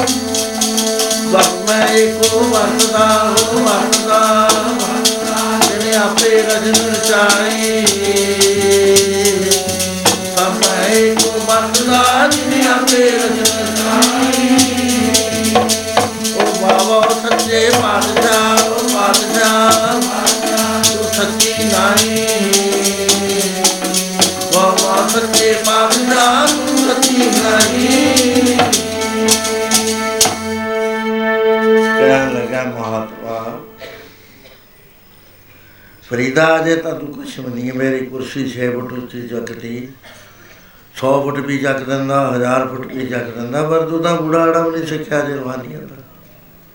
ਸ਼ਕਤੀਆਂ ਦੇ ਵਿੱਚ ਫਿਰਦਾ, ਇਹ ਤਾਂ ਮਾਇਆ ਦੀਆਂ ਖੇਲਾਂ ਨੇ, ਮਦਾਰੀਆਂ ਵਾਲੀਆਂ। ਜਿਹੜੇ ਪਰਮੇਸ਼ਰ ਨੂੰ ਤੂੰ ਭਾਲਦਾ ਹੈ, ਪਿਆਰੇ, ਉਹ ਜੰਗਲਾਂ 'ਚ ਨਹੀਂ ਮਿਲਣਾ, ਪੁੱਠੇ ਲੜਕੇ ਨਹੀਂ ਮਿਲਣਾ, ਭੁੱਖੇ ਰਹਿ ਕੇ ਨਹੀਂ ਮਿਲਣਾ।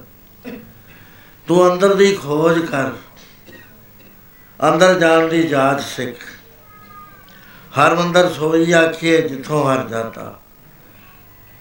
ਮਾਨਸ ਦੇ ਗੁਰਬਚਨੀ ਪਾਇਆ, ਸਭ ਆਤਮ ਰਾਮ ਪਛਾਤਾ ਮਾਨਸ ਦੇ ਤੈਨੂੰ ਮਿਲੀ ਹੋਈ ਹੈ। ਗੁਰੂ ਦੇ ਬਚਨ ਦੀ ਕਮਾਈ ਕਰਕੇ ਤੂੰ ਇਹਨੂੰ ਤੋੜ ਲੇਗਾ ਰੱਬ ਨੂੰ। ਫੇਰ ਕੀ ਤੂੰ ਦੇਖੇਗਾ ਕਿ ਇੱਥੇ ਕੋਈ ਆਤਮਾ ਪਰਿਪੂਰਨ ਹੈ, ਹੋਰ ਕੋਈ ਹੈ ਹੀ ਨਹੀਂ। ਬਾਹਰ ਮੂਲ ਨਾ ਖੋਜੀਏ, ਕਰਮ ਹੈ ਬਤਾਤਾ ਉਹ ਤਾਂ ਅੰਦਰ ਹੈ, ਬਾਹਰ ਕਾਹਨੂੰ ਖੋਜਦਾ ਫਿਰਦਾ ਹੈ। ਬਾਹਰੋਂ ਨਹੀਂ ਮਿਲਣਾ। ਸਰੀਰ ਨੂੰ ਕਸ਼ਟ ਦੇ ਕੇ ਨਹੀਂ ਮਿਲਣਾ। ਤਾਂ ਨਤ ਪਾਏ ਤਨੂਰ ਜੋ ਬਾਲਣ ਹੱਡ ਨਾ ਵਾਲ, ਸਿਰ ਪੈ ਨਹੀਂ ਕਿਆ ਵੇੜਿਆ, ਅੰਦਰ ਪਰੀ ਨਿਆ। ਉਹ ਤਾਂ ਤੇਰੇ ਅੰਦਰ ਬੈਠਾ ਹੈ। ਤਨ ਤਪੈ ਤਨੂਰ ਜੋ ਬਾਲਣ ਹੱਡ ਬਲੰਦ। ਪੈਰੀ ਥੱਕਾਂ ਸਿਰ ਜੁਲਾ, ਜੇਬ ਨੂੰ ਪਰੀ ਮਿਲ। ਕਹਿੰਦੇ ਮੈਂ ਜੇ ਮੈਨੂੰ ਰੱਬ ਮਿਲ ਜਾਵੇ, ਮੈਂ ਫਿਰ ਸਿਰ ਦੇ ਭਾਰ ਤੁਰਾਂ ਜੇ ਮੇਰੇ ਪੈਰ ਥੱਕ ਜਾਣ। ਕਹਿੰਦੇ ਫਰੀਦਾ, ਕਿੰਨੀ ਗਲਤ ਤੇਰੀ ਅਪਰੋਚ ਹੈ। ਕਹਾਣੀ ਆਉਂਦੀ ਹੈ ਵੀ ਕੋਈ ਅੰਨਾ ਪੁਰਸ਼ੀ ਆ। ਉਹਦੀ ਘਰ ਵਿੱਚ ਸੂਈ ਗਵਾਚ ਗਈ। ਉਹਨੇ ਲਾਲਟਨ ਡੰਗ ਲਈ, ਆਪ ਨੂੰ ਤਾਂ ਦੀਦਾ ਨਹੀਂ ਸੀ। ਉਹ ਬਾਹਰ ਗਲੀ ਵਿੱਚ ਆ ਕੇ ਟੁੱਲ ਜਾਂਦਾ ਹੈ। ਕਹਿਣ ਲੱਗੇ ਸੁਰਮਾ ਸੁਰਮਾ ਸਿੰਘ ਜੀ ਕੀ ਕਰ ਰਹੇ ਹੋ? ਕਹਿੰਦਾ, ਸੂਈ ਟੋਲਦਾ ਕਹਿੰਦੇ, ਕਿੱਥੇ ਗਵਾਚੀ ਹੈ? ਕਹਿੰਦਾ ਗਵਾਚੀ ਤਾਂ ਅੰਦਰ ਸੀ। ਤੇ ਤੂੰ ਤਾਂ ਲਾਲਟਨ ਲਈ ਫਿਰਦਾ ਹੈ? ਕਹਿੰਦਾ, ਮੈਂ ਕਿਹਾ ਵੀ ਚਾਨਣਾ ਹੈਗਾ, ਚਾਨਣੇ 'ਚ ਦਿਸ ਜੂਗੀ। ਕਹਿੰਦੇ, ਨਹੀਂ ਪਿਆਰਿਆ, ਨਾ ਇਸ ਚਾਨਣੇ ਨੇ ਸੂਈ ਟੋਲਣੀ ਹੈ। ਨਾ ਤੇਰੇ ਹੱਥ ਫਿਰ ਫਿਰ ਕੇ ਸੂਈ ਲੱਭਣੀ ਹੈ ਸੂਈ ਦਾ ਅੰਦਰ ਤੂੰ ਗਵਾਚਿਆ ਅੰਦਰੇ ਟੋਲ। ਜਿਹੜੀ ਚੀਜ਼ ਜਿੱਥੇ ਹੈਗੀ, ਉੱਥੇ ਟੋਲੀ ਜਾਵੇ ਤਾਂ ਮਿਲ ਜਾਂਦੀ ਹੈ ਹੁਣ ਪਰਮੇਸ਼ਰ ਹੈ ਅੰਦਰ, ਬਾਹਰ ਤਾਂ ਹੈ ਨਹੀਂ। ਬਾਹਰੋਂ ਤਾਂ ਅੱਜ ਤੱਕ ਲੱਭਿਆ ਨਹੀਂ ਕਿਸੇ ਨੂੰ ਵੀ। ਜਦ ਵੀ ਲੱਭਿਆ, ਅੰਦਰੋਂ ਲੱਭਿਆ। ਉਹ ਕਹਿੰਦੇ ਵੀ ਬਾਹਰ ਮੂਲ ਨਾ ਖੋਜੀਐ, ਕਰਮ ਹੈ ਵਿਧਾਤਾ। ਮਨਮੁਖ ਹਰ ਮੰਦਰ ਕੀ ਸਾਰ ਨਾ ਜਾਣਨੀ ਤਿੰਨੀ ਜਨਮ ਗਵਾ ਮਨਮੁਖ ਦਾ ਉਹ ਅੰਨੇ ਵਾਲਾ ਹਾਲ ਹੈ। ਆਪਣਾ ਜਨਮ ਬਿਰਥਾ ਗਵਾ ਕੇ ਸੰਸਾਰ ਤੋਂ ਚਲਾ ਜਾਂਦਾ। ਜੇ ਬਲਾਰ ਪਾਰ ਪਈਏ ਵੀ ਹੋ ਜਾਣ ਖਰਬਾਰ ਪਈਏ ਹੋ ਜਾਣ। ਬਾਜ਼ਾਰਾਂ ਦੇ ਬਾਜ਼ਾਰ ਆਪਣੇ ਬਣ ਜਾਣ। ਹਰ ਸ਼ਹਿਰ 'ਚ ਹਰ ਦੇਸ਼ ਦੇ ਵਿੱਚ ਆਪਣੀ ਬਿਜ਼ਨਸ ਚੱਲਦੀ ਹੋਵੇ। ਕਹਿੰਦੇ ਜਾਣ ਵੇਲੇ ਕੁਝ ਵੀ ਨਾਲ ਨਹੀਂ ਜਾਂਦਾ ਹੈਗਾ ਫਿਰ ਉਹਦਾ ਜਿਹੜਾ ਸਾਰਾ ਅਹ, ਸਾਰੀ ਜਦੋਂ ਜਾਇਦਾ ਛੁੱਟਾ ਹੀ ਲੈ ਕਿਸੇ ਦੇਖੇ ਹੀ ਨਹੀਂ ਮੈਂ। ਕਿ ਵੀਰੇ ਤਨ ਜਾਏਗਾ ਸਕੋ तो ਲਿਓ ਮੋਹਰ।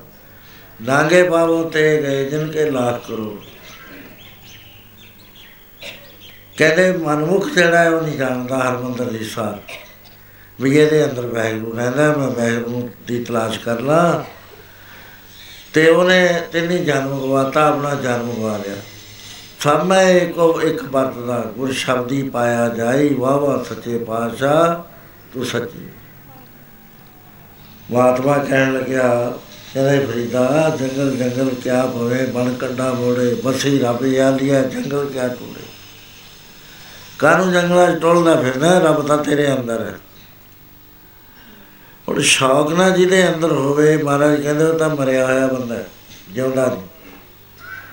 ਜਿਉਂਦਾ ਉਹ ਹੈ ਜਿਹਦੀ ਯਾਦ, ਜਿਹਦੇ ਹਿਰਦੇ 'ਚ ਯਾਦ ਵਸ ਗਈ, ਸੋ ਜੀਵਿਆ ਜਿਸਮਨ ਬਸਿਆ ਸੋਏ। ਨਾਨਕ ਅਵਰ ਨਾ ਜੀਵੈ, ਕੋਈ ਜੋ ਜੀਵੈ ਪਤ ਲੱਥੀ ਜਾਏ, ਸਭ ਹਰਾਮ ਦੇਤਾ ਕੁਛ ਖਾਏ। ਇਹ ਹੀ ਬੜੀ ਵੱਡੀ ਪ੍ਰੋਬਲਮ ਹੈ। ਅਸੀਂ ਵਾਹਿਗੁਰੂ ਵੱਲ ਨੂੰ ਰੁਖੇ ਨਹੀਂ ਕਰਦੇ। ਹੁੰਦਾ ਹੀ ਨਹੀਂ ਸਾਡਾ ਰੁਖ ਦੁਨੀਆ ਵੱਲ ਨੂੰ ਰਹਿਣਾ। ਮਹਾਰਾਜ ਕਹਿੰਦੇ ਜੇ ਸਾਰ ਨਹੀਂ ਜਾਣੀ, ਤਾਂ ਤੂੰ ਐਵੇਂ ਜਨਮ ਗਵਾ ਕੇ ਮਨਮੁਖ ਹੋ ਕੇ ਚਲਾ ਜਾਣਾ ਗੁਰੂ ਦਾ ਬਚਨ ਮੰਨ। ਗੁਰੂ ਇਹ ਕਹਿੰਦਾ ਹੈ ਵੀ ਹਰ ਥਾਂ ਦੇ ਉੱਤੇ ਵੈ ਪਰਮੇਸ਼ਰ ਹੀ ਹੈ। ਹੋਰ ਕੋਈ ਹੈ ਨਹੀਂ ਅੰਤਰ ਏਕ ਹੈ ਬਾਹਰ ਏਕ ਹੈ। ਸਭ ਮੈਂ ਏਕ ਸਮਾਈ ਹੈ। ਘਟ ਘਟ ਘਟ ਘਟ ਰਵਿਆ ਸਭ ਠਾਈ ਹਰ ਪੂਰਨ ਬਰਨ ਦਿਖਾਈ ਹੈ। ਉਹ ਤਾਂ ਅੰਦਰ ਤੇਰੇ ਰਹਿੰਦਾ ਹੈ। ਬਾਹਰ ਤਾਂ ਉਹ ਹੈ ਨਹੀਂ। ਬਾਬਾ ਫਰੀਦ ਸਭ ਕੁਝ ਛੱਡ ਕੇ ਕਰਾਮਾਤਾਂ ਛੱਡ ਕੇ, ਨਿਮਰਤਾ ਚ ਆ ਕੇ ਮੁਰਸ਼ਦ ਦੀ ਸੇਵਾ ਕਰਦਾ ਹੈ। 14 ਸਾਲ ਉਸਨੇ ਪ੍ਰਭੂ ਦੀ ਸੇਵਾ ਕੀਤੀ, ਨਾਮ ਜਪਿਆ ਤੇ ਆਪਣੇ ਆਪ ਨੂੰ ਮੁਰਦਾ ਬਣਾ ਲਿਆ। ਫਿਰ ਮੁਰਸ਼ਦ ਨੇ ਦੇਖਿਆ ਵੀ ਹੁਣ ਮੁਰਦਾ ਬਣ ਚੁੱਕਿਆ ਹੈ। ਟੈਸਟ ਲਈਏ ਇਹਦਾ। ਕਸਵੱਟੀ ਲਾਤੀ ਉਹ ਕਸਵੱਟੀ ਦੇ ਵਿੱਚ ਪਾਸ ਹੋ ਗਿਆ, ਡੇਲਾ ਦੇ ਕੇ ਅੱਗ ਦਾ ਅੰਗਿਆਰ ਲਿਆ।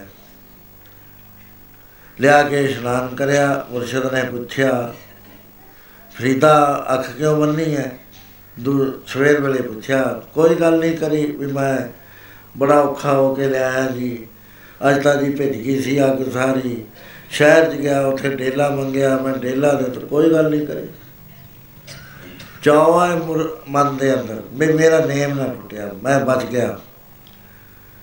ਤਨ ਗੰਦਗੀ ਦੀ ਕੌੜੀ, ਹਰ ਹੀਰਿਆਂ ਦੀ ਖਾਨ ਸਿਰ ਦਿੱਤਿਆਂ ਦੇ ਹਰ ਮਿਲੇ, ਤਾਂ ਵੀ ਸਸਤਾ ਜਾ ਮੁਰਸ਼ਦ ਰਾਜੀ ਕਰ ਲੈ, ਜੇ ਮੁਰਸ਼ਦ ਨਾਰਾਜ਼ ਹੋ ਜਾਂਦਾ 14 ਸਾਲ ਦੀ ਕੀਤੀ ਹੋਈ ਭਗਤੀ ਸਭ ਜ਼ੀਰੋ ਤੇ ਆ ਜਾਣੀ ਸੀ। ਸਭ ਤੋਂ ਔਖੀ ਹੈ ਗੁਰਪੀਰਾ ਕੀ ਚਾਕਰੀ, ਮਾਂ ਕਰ ਲਈ ਸੁਖ ਸਾਰ।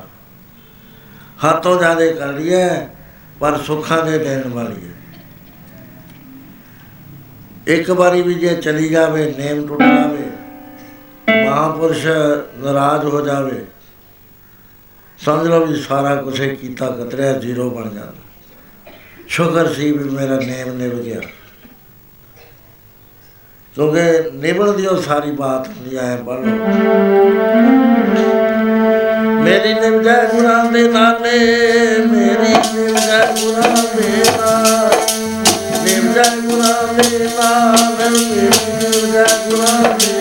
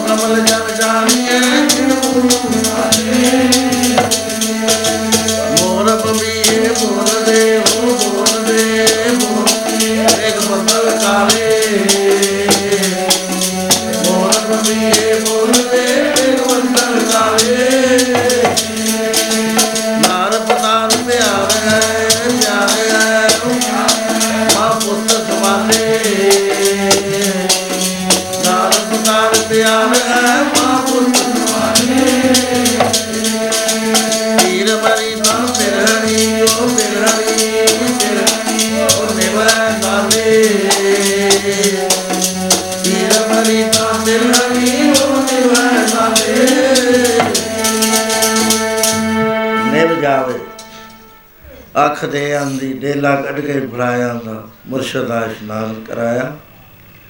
ਇਸ਼ਨਾਨ ਕਰਿਆ ਮੁਰਸ਼ਦੇ ਕਾਮਲ ਨੇ। ਪੁੱਛਿਆ, ਫਰੀਦਾ, ਅੱਖ ਬੰਨੀ ਹੈ ਕਹਿੰਦਾ, ਆਈ ਹੋਈ ਹੈ ਕਹਿੰਦੇ, ਆਈਆਂ ਨਹੀਂ ਬੰਨੀ ਦੀਆਂ, ਗਈਆਂ ਬੰਨੀ ਦੀਆਂ ਖੋਲ ਦੇ ਪੱਟੀ ਡੇਲਾ ਸਾਹਿਬ ਉੱਠ ਕੇ ਜਫੀ ਚ ਲੈ ਲਿਆ। ਕੁੱਟ ਲਿਆ ਤੇ ਨਾਲ ਬਰਮ ਗਿਆਨ ਦਾ ਉਪਦੇਸ਼ ਕਰਦਾ ਹਮਾ ਉਹ ਉਹ ਅਸ ਹਮਾ ਅਸ, ਉਹ ਹਸਤ। ਦੇਖ ਸਾਥਾ ਪਰਮੇਸ਼ਰ ਹੈ, ਇੱਕੋ ਨੂਰ ਹੈ, ਇੱਥੇ ਹੋਰ ਕੋਈ ਚੀਜ਼ ਹੀ ਨਹੀਂ ਹੈ। ਅੱਲਾ ਹੀ ਅੱਲਾ ਹੈ। ਰਿਧੀਆਂ, ਸਿੱਧੀਆਂ, ਸ਼ਕਤੀਆਂ, ਸਾਰੀਆਂ ਤਾਬੇ ਕਰਦੀਆਂ ਕਿੱਡੀ ਉੱਚੀ ਬੰਦਗੀ ਕੀਤੀ ਫਰੀਦ ਨੇ ਕਿ ਗੁਰੂ ਗ੍ਰੰਥ ਸਾਹਿਬ ਦੇ ਅੰਦਰ ਸਤਿਗੁਰੂ ਦਾ ਸਰੂਪ ਧਾਰ ਕੇ ਬੈਠੇ ਨੇ। ਅਸੀਂ ਉਹਨਾਂ ਦੀ ਬਾਣੀ ਨੂੰ ਉਹਨਾਂ ਹੀ ਸਤਿਕਾਰ ਜਿੰਨਾ ਗੁਰੂਆਂ ਦੀ ਬਾਣੀ ਨੂੰ। ਕਿਉਂਕਿ ਸਾਰੀ ਬਾਣੀ ਸਾਧ ਸੰਗਤ ਜੀ ਗੁਰੂ ਦੇ ਸਮੇਤ ਪਿਤਾ ਦੇ ਮੁਖ ਤੋਂ ਹੋ ਗਿਆ ਜੀ। ਗੁਰੂ ਦੀ ਬਾਣੀ ਹੈ ਇਹ ਸਾਰੀ। ਸੋ ਇਸ ਤਰ੍ਹਾਂ ਦੇ ਨਾਲ ਕਹਿਣ ਲੱਗੇ ਫਰੀਦਾ, ਅੰਦਰ ਟੋੜ ਸੋ ਜਿਸ ਦੇ ਮਨ ਦੇ ਅੰਦਰ ਲੋਚਾ ਲੱਗੀ, ਕਹਿੰਦੇ ਮਹਾਰਾਜ ਕਹਿੰਦੇ ਅਸੀਂ ਬਲਿਹਾਰ ਜਾਂਦੇ ਆ ਉਹ ਜਿਹੜਾ ਰਿਸ਼ੀ ਬੈਠਾ ਹੈ ਜਿਸ ਦਾ ਨਾਮ ਕਾਲਸੀ ਰਿਸ਼ੀ ਹੈ ਇੱਕੋ ਹੀ ਲੋਚਾ ਲੱਗੀ ਹੋਈ ਹੈ, ਮੈਨੂੰ ਪ੍ਰਵੇਸ਼ਰ ਮਿਲ ਜਾਏ ਸੁਣ ਲਿਆ ਵੀ ਗੁਰੂ ਗੋਬਿੰਦ ਸਿੰਘ ਮਹਾਰਾਜ ਆਏ ਹੋਏ ਨੇ। ਗੁਰੂ ਨਾਨਕ ਸਾਹਿਬ ਬਾਰੇ ਪਹਿਲਾਂ ਸੁਣਿਆ ਸੀ। ਗੁਰੂ ਨੌਵੇਂ ਪਾਤਸ਼ਾਹ ਦੀ ਉੜਦੀ ਉੜਦੀ ਖਬਰ ਪਹੁੰਚ ਗਈ ਸੀ। ਇਹ ਵੀ ਰਾਜਿਆਂ ਨੇ ਦੱਸ ਦਿੱਤਾ ਕਿ ਇੱਥੇ ਗੁਰੂ ਗੋਬਿੰਦ ਸਿੰਘ ਅਨੰਦਪੁਰ ਸਾਹਿਬ ਵਾਲੇ ਇੱਥੇ ਆ ਗਏ ਨੇ। ਗੁਰੂ ਨਾਨਕ ਸਾਹਿਬ ਦੀ ਬੱਤੀ ਤੇ ਬਹੁਤ ਉੱਚੇ ਕਿਸਮ ਦੇ ਪੀਰ ਨੇ। ਹੁਣ ਇਹਨੂੰ ਆਸ ਵੱਜ ਗਈ ਵੀ ਮੇਰੀ ਮਦਦ ਕਰਨਗੇ ਉਹ। ਮੈਨੂੰ ਉਹ ਪਰਮੇਸ਼ਰ ਦਿਖਾ ਦੇਣਗੇ। ਸਾਧ ਸੰਗਤ ਜੀ, ਗੱਲ ਬੜੀ ਸਮਝਣ ਵਾਲੀ ਹੈ। ਸਮਝਣ ਦਾ ਯਤਨ ਕਰੋ। ਯਤਨ ਇਹ ਹੈ ਕਿ ਵਾਹਿਗੁਰੂ ਹੈ ਦਾ ਅੰਦਰ। ਮਹਾਰਾਜ ਕਹਿੰਦੇ, ਕਾਇਆ ਨਗਰ ਆ ਜਿਹੜਾ ਨਗਰ ਹੈ ਨਾ ਕਾਇਆ ਦਾ, ਇਹ ਗੜ ਹੈ ਕਿਲਾ ਹੈ, ਨੌ ਦਰਵਾਜ਼ਿਆਂ ਦਾ। ਕਾਇਆ ਨਗਰ ਨਗਰ ਗੜ ਅੰਦਰ। ਸਾਚਾ ਵਾਸਾ ਪੁਰ ਗਗਨ ਅੰਦਰ। ਪੁਰ ਗਗਨ ਕਹਿੰਦੇ ਨੇ ਦਸਵੇਂ ਦਵਾਰ ਨੂੰ। ਦਸਵੇਂ ਦਵਾਰ ਦੇ ਵਿੱਚ ਵਾਹਿਗੁਰੂ ਵਸ ਰਿਹਾ ਹੈ। ਹੁਣ ਇਹ ਲਾਰਾ ਲੱਪਤਾ ਹੈ ਨਹੀਂ। ਦਿਲ ਪਰਚਾਉਣ ਵਾਲੀ ਬਾਤ ਨਹੀਂ ਹੈ। ਇਹ ਬਾਣੀ ਸੱਤ ਹੈ। ਤੁਹਾਡੇ ਨਾਲ ਰਹਿੰਦਾ ਪਰਮੇਸ਼ਰ ਹਰ ਵਕਤ ਜੇ ਤਾਂ ਯਾਦ ਦੇ ਵਿੱਚ ਸਮਾ ਗਿਆ। ਫੇਰ ਤਾਂ ਇਹਨੂੰ ਮਿਲਦੇ ਨੂੰ ਕੋਈ ਚਿਰ ਨਹੀਂ ਲੱਗਿਆ ਕਰਦਾ। ਸਿਰਫ ਮਹਾਂਪੁਰਸ਼ ਦੀ ਲੋੜ ਹੁੰਦੀ ਹੈ। ਜਿਵੇਂ ਤੇਲ ਹੈਗਾ, ਬੱਤੀ ਹੈਗੀ, ਠੂਠੀ ਹੈਗੀ ਜਗਦੇ ਦੀਵੇ ਦੀ ਲੋੜ ਹੁੰਦੀ ਆ, ਉਹ ਨਾਲ ਲੱਗ ਜਾਂਦਾ, ਉਹ ਤੇ ਲਟ ਲਟ ਮੱਚਣ ਲੱਗ ਜਾਂਦਾ। ਜਿਹਨੂੰ ਤਾਂ ਇਹ ਸਮਝ ਵਿੱਚ ਆ ਗਈ, ਬੁੱਝ ਲਿਆ। 100% ਫੇਥ ਨਾਲ ਸਮਝ ਆ ਗਈ। ਕਹਿੰਦੇ ਇਹਦੇ ਵਿੱਚ ਬਸਦਾ ਹੈ। ਅਸਰ ਥਾਨ ਸਦਾ ਨਰਮਾਇਲ ਆਪੇ ਆਪ ਪੈਂਦਾ, ਆਪਣਾ ਥਾਂ ਬਸਣ ਵਾਸਤੇ ਵਾਹਿਗੁਰੂ ਨੇ ਸਪੈਸ਼ਲ ਇਹਦੇ ਵਿੱਚ ਰੱਖਿਆ। ਜਿਹੜਾ ਅ- ਅਸੀਂ ਬਸਦੇ ਆ, ਸਾਡੇ ਵਾਸਤੇ ਭਾਰੀ ਜਿਹਾ ਬਣਾਤਾ ਮਹਿਲ ਆ ਜਿਹੜਾ ਪੰਜਾਂ ਤੱਤਾਂ ਦਾ ਬਣਿਆ, ਜਿਹਨੂੰ ਅਸੀਂ ਗਲਤੀ ਨਾਲ ਮੈਂ ਕਹਿੰਦੇ ਆ।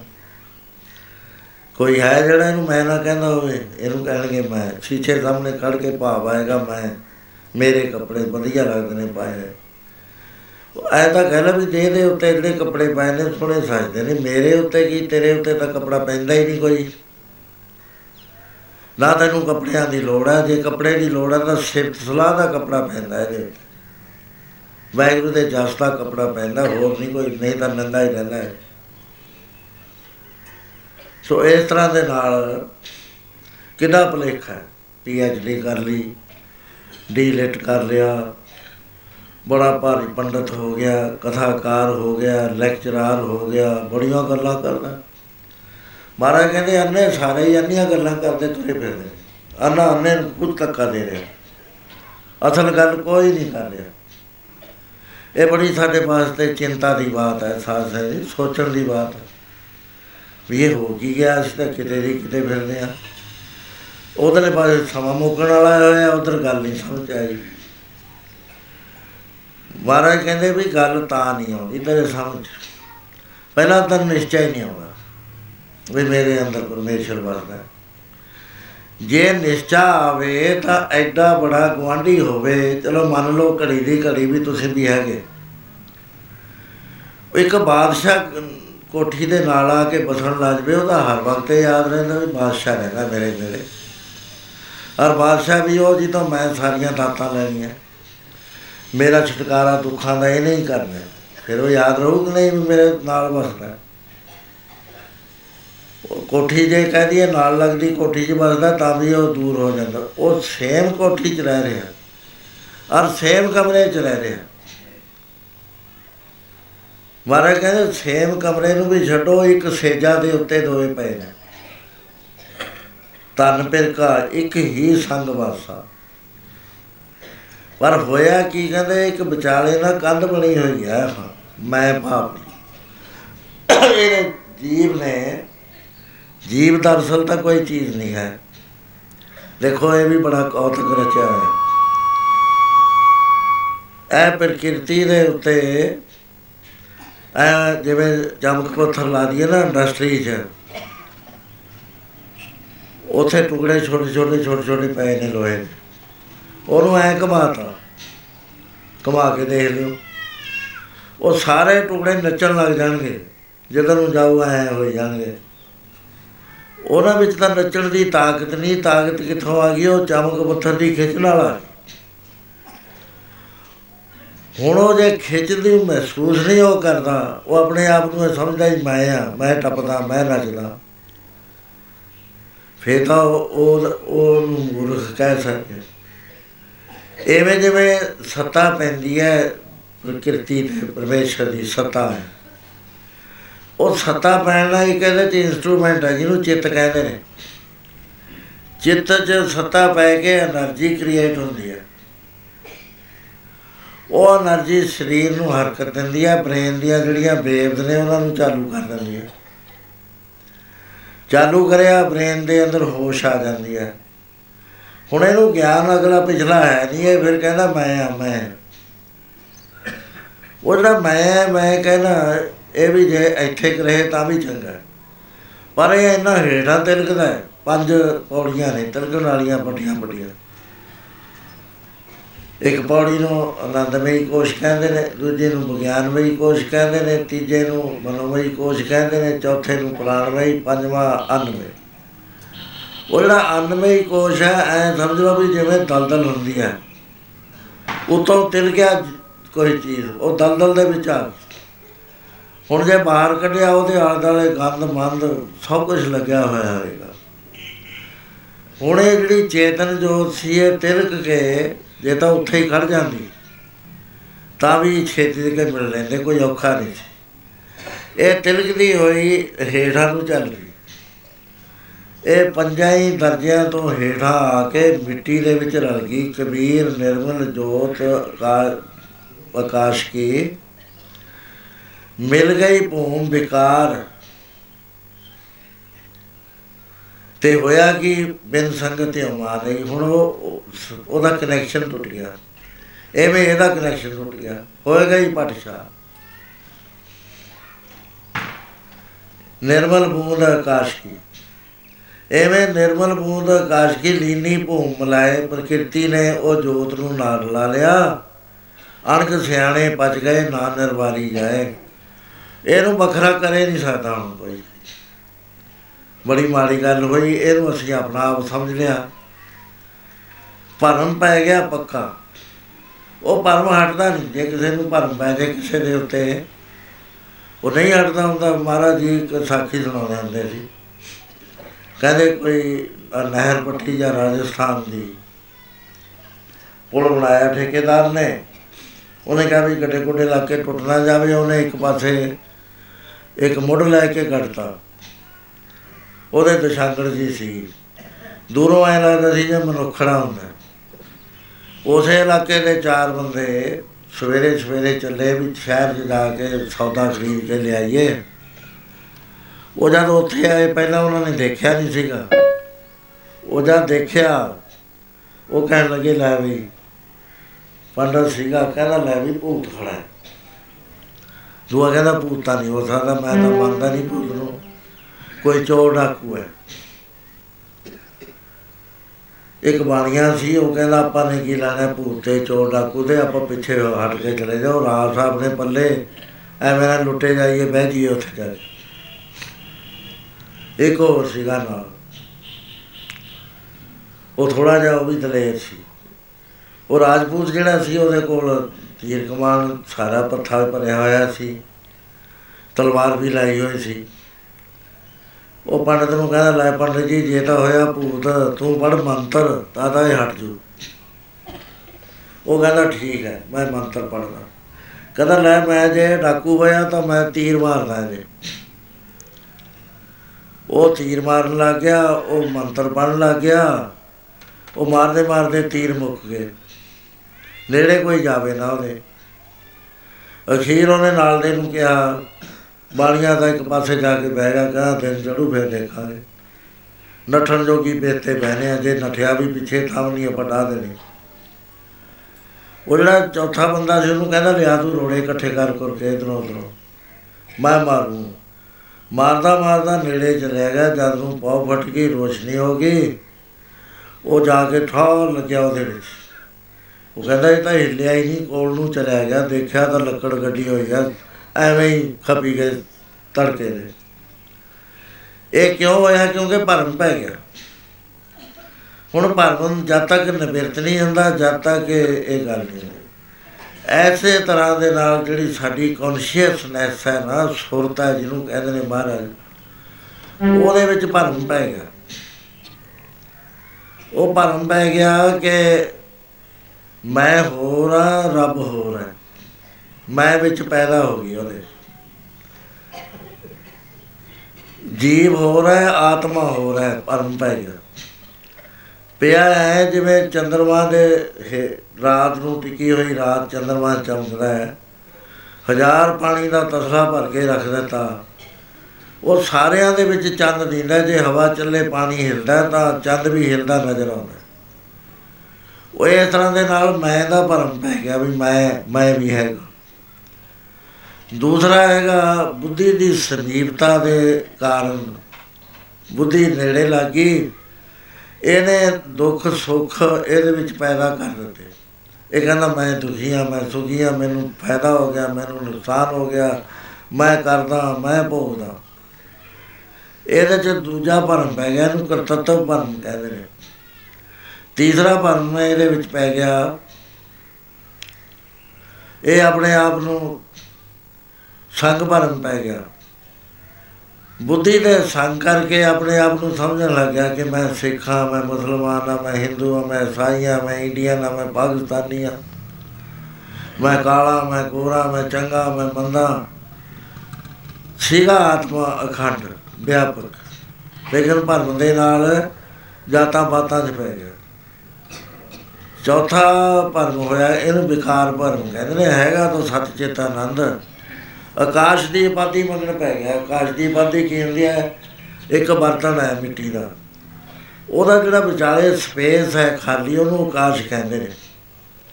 ਆ ਜਿਹੜੀ ਤੁਹਾਡੇ ਮੇਰੇ ਆ, ਇਹਦੇ ਵਿਚਾਲੇ ਹੈ ਸ਼ਾਮਿਆਨੇ ਦੇ ਇਹ ਵੀ ਆਕਾਸ਼ ਹੈ।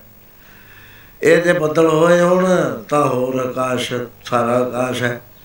ਜੇ ਬੱਦਲ ਹਟ ਜਾਣ ਤਾਂ ਮਹਾਕਾਸ਼ ਹੈ। ਹੈਗਾ ਤਾਂ ਆਕਾਸ਼ ਹੈ ਹੋਰ ਤਾਂ ਕੋਈ ਚੀਜ਼ ਹੋਈ ਨਾ ਨਾ। ਉਹ ਪਹਿਲਾਂ ਇਹਨੂੰ ਮਠਾ ਆਕਾਸ਼ ਕਹਿੰਦੇ ਨੇ। ਬਰਤਨ ਦਾ ਆਕਾਸ਼। ਜੇ ਬਰਤਨ ਭੰਨ ਦੋ, ਤਾਂ ਆਕਾਸ਼ ਕਿੱਥੇ ਜਾਂਦਾ, ਕਿਤੇ ਵੀ ਨਹੀਂ ਜਾਂਦਾ, ਉਹ ਆਕਾਸ਼ ਪਹਿਲਾਂ ਵੀ ਉਵੇਂ ਹੀ ਹੈ ਫੇਰ ਵੀ ਉਵੇਂ ਹੀ ਹੈ ਮਹਾਰਾਜ ਕਹਿੰਦੇ ਬਾਜੀਗਰ ਜੈਸੇ ਬਾਜੀ ਪਾਈ। ਨਾਨਾ ਰੂਪ ਏਕ ਦਿਖਲਾਈ, ਸਾਗ ਤਾਰ ਥਮਿਆ ਪਸਾਰਾ, ਤਬ ਏਕੋ ਏਕ ਹੰਕਾਰ ਕਵਨ ਰੂਪ ਦ੍ਰਿਸ਼ਟਿਆ ਬੰਸਾਇਓ ਕਤੇ ਗਇਓ ਕਰਤੇ ਆਇਓ, ਜਾਣਾ ਹੋਣਾ ਕਿੱਥੇ ਸੀ, ਆਕਾਸ਼ ਦਾ ਆਕਾਸ਼। ਆਕਾਸ਼ ਸਮਾ ਗਿਆ। ਆਜਾ ਸ਼ਾਮਿਆਂ ਨੇ ਲੈ ਜਾਣਗੇ। ਆ ਆਕਾਸ਼ ਉੱਪਰਲੇ ਆਕਾਸ਼ ਜਾਂ ਬੱਦਲ ਦੂਰ ਹੋ ਜਾਣਗੇ। ਉਹ ਮਹਾਕਾਸ਼ ਹੋ ਜਾਏਗਾ। ਹੈ ਮਹਾਕਾਸ਼ ਹੈ ਸਾਰੇ। ਪਰ ਬਿਆਦੀ ਕਰਕੇ ਛੋਟੇ ਬੜੇ ਬਣ ਗਏ। ਐਵੇਂ ਜਿਵੇਂ ਹੈ ਤਾਂ ਇੱਕੋ ਹੀ ਆਤਮਾ। ਪਰ ਉਹ ਸਰੀਰ ਦੇ ਵਿੱਚ ਆਉਣ ਕਰਕੇ ਜੀਵਾਤਮਾ ਕਹਾਉਣ ਲੱਗ ਗਿਆ ਹੈ। ਇਹਨੂੰ ਭਰਮ ਕਹਿੰਦੇ ਨੇ। ਭਰਮ ਪੈ ਗਿਆ ਇਹ ਟੁੱਟਦਾ ਨਹੀਂ, ਜੋਰ ਲਾ ਲਓ। ਫੇਰ ਹੈਗਾ ਵਿਕਾਰ ਭਰਮ ਉਹ ਇਹ ਕਹਿੰਦੇ ਨੇ ਵੀ ਇਹ ਜਿਹੜਾ ਆਹ ਸੰਸਾਰ ਹੈ, ਇਹ ਰੱਬ ਹੋਰ ਹੈ, ਸੰਸਾਰ ਹੋਰ ਹੈ। ਮਹਾਂਪੁਰਸ਼ ਕਹਿੰਦੇ ਨਹੀਂ ਇਹ ਤੈਨੂੰ ਭਰਮ ਪੈ ਗਿਆ ਅੰਧੇਰੇ ਵਿੱਚ ਰੱਸੀ ਪਈ ਹੈ, ਤੈਨੂੰ ਭਰਮ ਪੈ ਗਿਆ, ਸੱਪ ਪਿਆ। ਜਦ ਚਾਨਣਾ ਹੋਇਆ ਤਾਂ ਦੇਖਿਆ ਵੀ ਇਹ ਤਾਂ ਰੱਸੀ ਸੀ। ਰੜੇ ਮੈਦਾਨ ਦੇ ਵਿੱਚ ਤੈਨੂੰ ਭਰਮ ਪੈ ਗਿਆ ਕਿ ਦਰਿਆ ਚੱਲ ਰਿਹਾ। ਤੇ ਜਦ ਤੂੰ ਕੋਲ ਚਲਿਆ ਗਿਆ ਜਾਂ ਸ਼ਾਮ ਹੋ ਗਈ, ਉਸ ਵੇਲੇ ਦਰਿਆ ਕਿਲੇ ਪਤਾ ਨਹੀਂ ਚਲਿਆ ਗਿਆ, ਕਿਉਂਕਿ ਪਹਿਲਾਂ ਉਹ ਤੋਂ ਜਿਹੜੀ ਗੈਸ ਨਿਕਲਦੀ ਸੀ, ਉਹ ਅੱਖਾਂ ਦੇ ਵਿੱਚ ਐ ਲੱਗਦੀ ਸੀ ਜਿਵੇਂ ਪਾਣੀ ਤੁਰਿਆ ਜਾਂਦਾ ਹੁੰਦਾ। ਐਗਜ਼ੈਕਟਲੀ ਉਹ ਚੀਜ਼ ਨਹੀਂ ਸੀ। ਇਸੇ ਤਰ੍ਹਾਂ ਦੇ ਨਾਲ ਚੇਤਨ ਦੇ ਵਿੱਚ ਆ ਸੰਸਾਰ ਜਿਹੜਾ ਦੇਖਦੇ ਆ ਨਾ ਵੀ ਆ, ਇਹ ਸੰਸਾਰ ਭਰਮ ਪੈ ਗਿਆ, ਹੈ ਕੋਈ ਚੇਤਨ, ਆਪੇ ਹੀ ਉਹਨੇ ਰੂਪ ਬਣਾਇਆ ਹੋਇਆ। ਆਪੀ ਨਾ ਆਪ ਸਾਜਿਓ ਆਪੀ ਨਾ ਰਚਿਓ, ਨਾ ਦੁਈ ਕੁਦਰਤ ਸਾਜਿਆ ਕਰ ਆਸਣ ਡਿਠੋ ਪੰਜਵਾਂ ਭਰਮ ਇਹ ਹੁੰਦਾ ਹੈ ਕਿ ਅਸੀਂ ਅੱਡ ਅੱਡ ਹਾਂ। ਮਹਾਰਾਜ ਕਹਿੰਦੇ ਨਹੀਂ ਅੱਡ ਅੱਡ ਨਹੀਂ, ਸੋਨੇ ਦੇ ਅਨੇਕ ਗਹਿਣੇ ਬਣ ਗਏ, ਉਹ ਸੋਨਾ ਹੀ ਹੈ। ਸੋਨੇ ਤੋਂ ਅੱਡ ਨਹੀਂ ਹੋਇਆ ਕਰਦਾ, ਸ਼ਕਲਾ ਕਰਕੇ ਅੱਡ ਲੱਗਦਾ, ਲੇਕਿਨ ਹੈ। ਪਾਣੀ ਤੋਂ 2-200 4-400 ਫੁੱਟ ਉੱਚਾ ਬਾਬਰੋਲਾ ਪਾਣੀ ਚੁੱਕ ਲਿਆ। ਅੱਡ ਲੱਗਦਾ ਹੈ, ਵੀ ਬਰੋਲਾ ਆ ਰਿਹਾ ਹੈ। ਟਾਰਨੇਡੋ ਆ ਰਿਹਾ ਲੇਕਿਨ ਉਹ ਹੈ ਕਿ, ਉਹ ਤਾਂ ਪਾਣੀ ਹੋਇਆ ਸਮੁੰਦਰ ਹੀ ਹੈ ਹਵਾ ਦੇ ਨਾਲ ਉੱਚਾ ਉੱਠ ਗਿਆ। ਇਹ ਭਰਮ ਪੈਣ ਦੇ ਨਾਲ ਜਿਹੜਾ ਵੈਗਰੂ ਸੀਗਾ, ਅੰਤਰ ਏਕੋ, ਬਾਹਰ ਏਕੋ, ਅੰਤਰ ਏਕ ਹੈ, ਬਾਹਰ ਏਕ ਹੈ ਸਭ ਮੈਂ ਏਕ ਸਮਾਈਐ ਘਟ ਆਪ ਘਟ, ਰਵਿਆ ਸਭ ਠਾਈ, ਹਰ ਪੂਰਮ ਬਰਮ ਦਿਖਾਈ ਇਹਦਾ ਨਹੀਂ ਪਤਾ ਲੱਗਦਾ। ਮਹਾਰਾਜ ਕਹਿੰਦੇ ਆਹੀ ਚੀਜ਼ ਹੈ ਜਿੱਥੇ ਆਦਮੀ ਫਸਿਆ ਹੋਇਆ ਹੈ, ਰੱਬ ਤੇਰੇ ਨਾਲ ਹੈ। ਅੰਤਰ ਕੋਟ ਛੱਜੇ ਹਟ ਨਾਲੇ ਆਪੇ ਦੇਵੈ ਬਸ ਸੰਭਾਲੇ, ਬੱਜਰ ਕਪਾੜ ਜੜੇ ਜੜ ਜਾਣੇ, ਗੁਰ ਸ਼ਬਦੀ ਕਲੇ ਬਾਸ਼ਨਾਵਾਂ ਦੇ ਬੱਜਰ ਕਪਾੜ ਜੜੇ ਹੋਏ ਨੇ। ਆ ਜਿਹੜੀ ਕਿਤਾਬ ਆਈ ਹੈ ਨਾ ਹੁਣ, ਅਗੰਮ ਗੋਚਰ ਮਾਰ ਇਹਦੇ ਲਾਸਟ ਚੈਪਟਰ ਦੇ ਵਿੱਚ ਆਉਂਦਾ ਵੀ ਬਾਸ਼ਨਾਵਾਂ ਕਿਵੇਂ ਅੱਡ ਕਰ ਦਿੰਦੀਆਂ ਨੇ। ਉਹ ਬਾਸ਼ਨਾਵਾਂ ਕਰਕੇ ਨਹੀਂ ਬੱਜਰ ਕਪਾੜ ਚੜੇ ਹੋਏ। ਨੇ। ਪਰ ਜਦ ਗੁਰੂ ਦਾ ਸ਼ਬਦ ਮਿਲ ਜਾਂਦਾ ਹੈ, ਗੁਰੂ ਦਾ ਸ਼ਬਦ ਦੋ ਤਰ੍ਹਾਂ ਦਾ ਹੁੰਦਾ ਹੈ। ਸ਼ਬਦ ਦਾ ਨਹੀਂ ਸਾਨੂੰ ਪਤਾ ਲੱਗਦਾ ਕੀ ਹੈ, ਰੌਲਾ ਪਿਆ ਪਿਆ ਹੈ। ਇੱਕ ਸ਼ਬਦ ਤਾਂ ਉਹ ਹੈ ਜਿਹੜਾ ਮੈਂ ਕਰ ਰਿਹਾ ਹਾਂ ਬੋਲ ਰਿਹਾ, ਇਹਨੂੰ ਵੀ ਸ਼ਬਦ ਹੀ ਕਹਿੰਦੇ ਨੇ। ਇੱਕ ਮੈਂ ਆਤਮਾਰਤਾ ਇਹ ਪ੍ਰਕਿਰਤੀ ਦੇ ਟਕਰਾਅ ਦਾ ਸ਼ਬਦ ਹੈ। ਕਿਸੇ ਨੇ ਆ ਬਾਜੇ ਤੇ ਉਂਗਲਾਂ ਦੀ ਇਹ ਸ਼ਬਦ ਹੈ। ਸਤਾਰ ਦੇ ਉੱਤੇ ਗੱਜ ਫੇਰਤਾ ਇਹ ਸ਼ਬਦ, ਇਹ ਸਭ ਪ੍ਰਕਿਰਤਿਕ ਸ਼ਬਦ ਕਹਾਉਂਦੇ ਨੇ ਆ ਜਿਹੜਾ ਮੈਂ ਬੋਲਦਾ, ਇਹ ਇਹ ਸ਼ਬਦ ਹੈ, ਸਰੀਰ ਦੇ ਵਿੱਚੋਂ ਆਇਆ ਹੋਇਆ। ਇੱਕ ਹੈਗਾ ਗੁਰੂ ਦਾ ਸ਼ਬਦ, ਜਿਹਦੇ ਨਾਲ ਇਹ ਖੁੱਲਣਾ ਹੈ ਬਜਰ ਕਪਾਟ ਇੱਕ ਤਾਂ ਗੁਰੂ ਦਾ ਸ਼ਬਦ ਹੈ, ਜਿਹੜਾ ਤੁਸੀਂ ਆ ਕੇ ਪੰਜ ਪਿਆਰਿਆਂ ਤੋਂ ਅਮਰ ਛਕਣ ਤੋਂ ਬਾਅਦ ਲੈਂਦੇ ਹੋ ਇਹਨੂੰ ਕਹਿੰਦੇ ਨੇ ਗੁਰ ਸ਼ਬਦ ਇਹਨੂੰ ਪ੍ਰਾਪਤ ਹੋ ਗਿਆ, ਮੰਤਰ ਪ੍ਰਾਪਤ ਹੋ ਗਿਆ ਗੁਰੂ, ਵਾਹਿਗੁਰੂ। ਇੱਕ ਗੁਰੂ ਸ਼ਬਦ ਉਹ ਆ ਜਿਹੜਾ ਬਾਣੀ ਦੇ ਵਿੱਚ ਆਉਂਦਾ ਹੈ। ਜਿਹੜਾ ਆਪਾਂ ਕੀਰਤਨ ਕਰਦੇ ਆ ਇਹ ਗੁਰ ਸ਼ਬਦ ਹੈ। ਇੱਕ ਸ਼ਬਦ ਉਹ ਆ ਜਿਹਨੇ ਸਾਰੀ ਸ੍ਰਿਸ਼ਟੀ ਦੀ ਰਚਨਾ ਕਰੀ ਆ, ਉਹਨੂੰ ਸ਼ਬਦ ਬ੍ਰਹਮ ਕਹਿੰਦੇ ਨੇ, ਓੰਕਾਰ ਕਹਿੰਦੇ ਨੇ। ਏਕ ਓੰਕਾਰੋ ਸ਼ਬਦ ਤੋਂ ਓੰਕਾਰ ਆਕਾਰ ਪਾਇਆ ਇਹ ਸ਼ਬਦ ਜਿਹੜਾ ਹੈ, ਇਹ ਨਾਮ ਨੇੜੇ ਨੇੜੇ ਨੇ, ਅੱਡ ਨਹੀਂ ਹੈਗੇ, ਨਾਮ ਸ਼ਕਤੀ ਕਰਕੇ ਸ਼ਬਦ ਹੈ। ਸ਼ਬਦ ਕਰਕੇ ਸਾਰੀ ਕ੍ਰੀਏਸ਼ਨ ਹੈ। ਇਥੇ ਨਾਮ ਦੇ ਨਾਲ ਸ਼ਬਦ ਇੱਕ ਹੋ ਜਾਂਦਾ ਰੌਲਾ ਪੈ ਜਾਂਦਾ ਜਦ ਸਾਨੂੰ ਸ਼ਬਦ ਦੀ ਸਮਝ ਨਹੀਂ ਆਉਂਦੀ। ਕਿਉਂਕਿ ਗੁਰੂ ਗ੍ਰੰਥ ਸਾਹਿਬ ਤਾਂ ਸ਼ਬਦ ਆਉਂਦਾ ਬਾਰ-ਬਾਰ ਬਜਰ ਕਪਾਟ ਨਾ ਖੁੱਲਣੀ ਗੁਰ ਸ਼ਬਦ ਕਲੀ ਜਾ ਅੰਤਰ ਕੋਟ ਛਜੇ ਹਟ ਨਾਲੇ, ਆਪੇ ਰੇਵਾ ਬਸ ਸਮਾਲੇ ਬਜਰ ਕਪਾਟ ਜੜੇ ਜੜ ਜਾਣੇ, ਗੁਰ ਸ਼ਬਦੀ ਕੁਲਾਏ ਉਹ ਗੁਰੂ ਦੇ ਸ਼ਬਦ ਨਾਲ ਖੁੱਲਣਾ ਹੋਵੇ। ਜਦ ਖੁੱਲ ਗਿਆ, ਪੀਤਰ ਕੋਟ ਗੁਫਾ ਕਰ ਜਾਈ ਨੌ ਘਰ ਥਾਪੇ ਹੁਕਮ ਰਜ਼ਾਈ ਦਸਵੇਂ ਪੁਰਖ ਲੇਖ ਭਾਰੀ ਆਪੇ ਲਖ ਲਖਾਏਗਾ। ਪਾਰੇ ਭਰਮ ਕਰਕੇ ਐ ਬੋਲੋ ਮਾਧਵੇ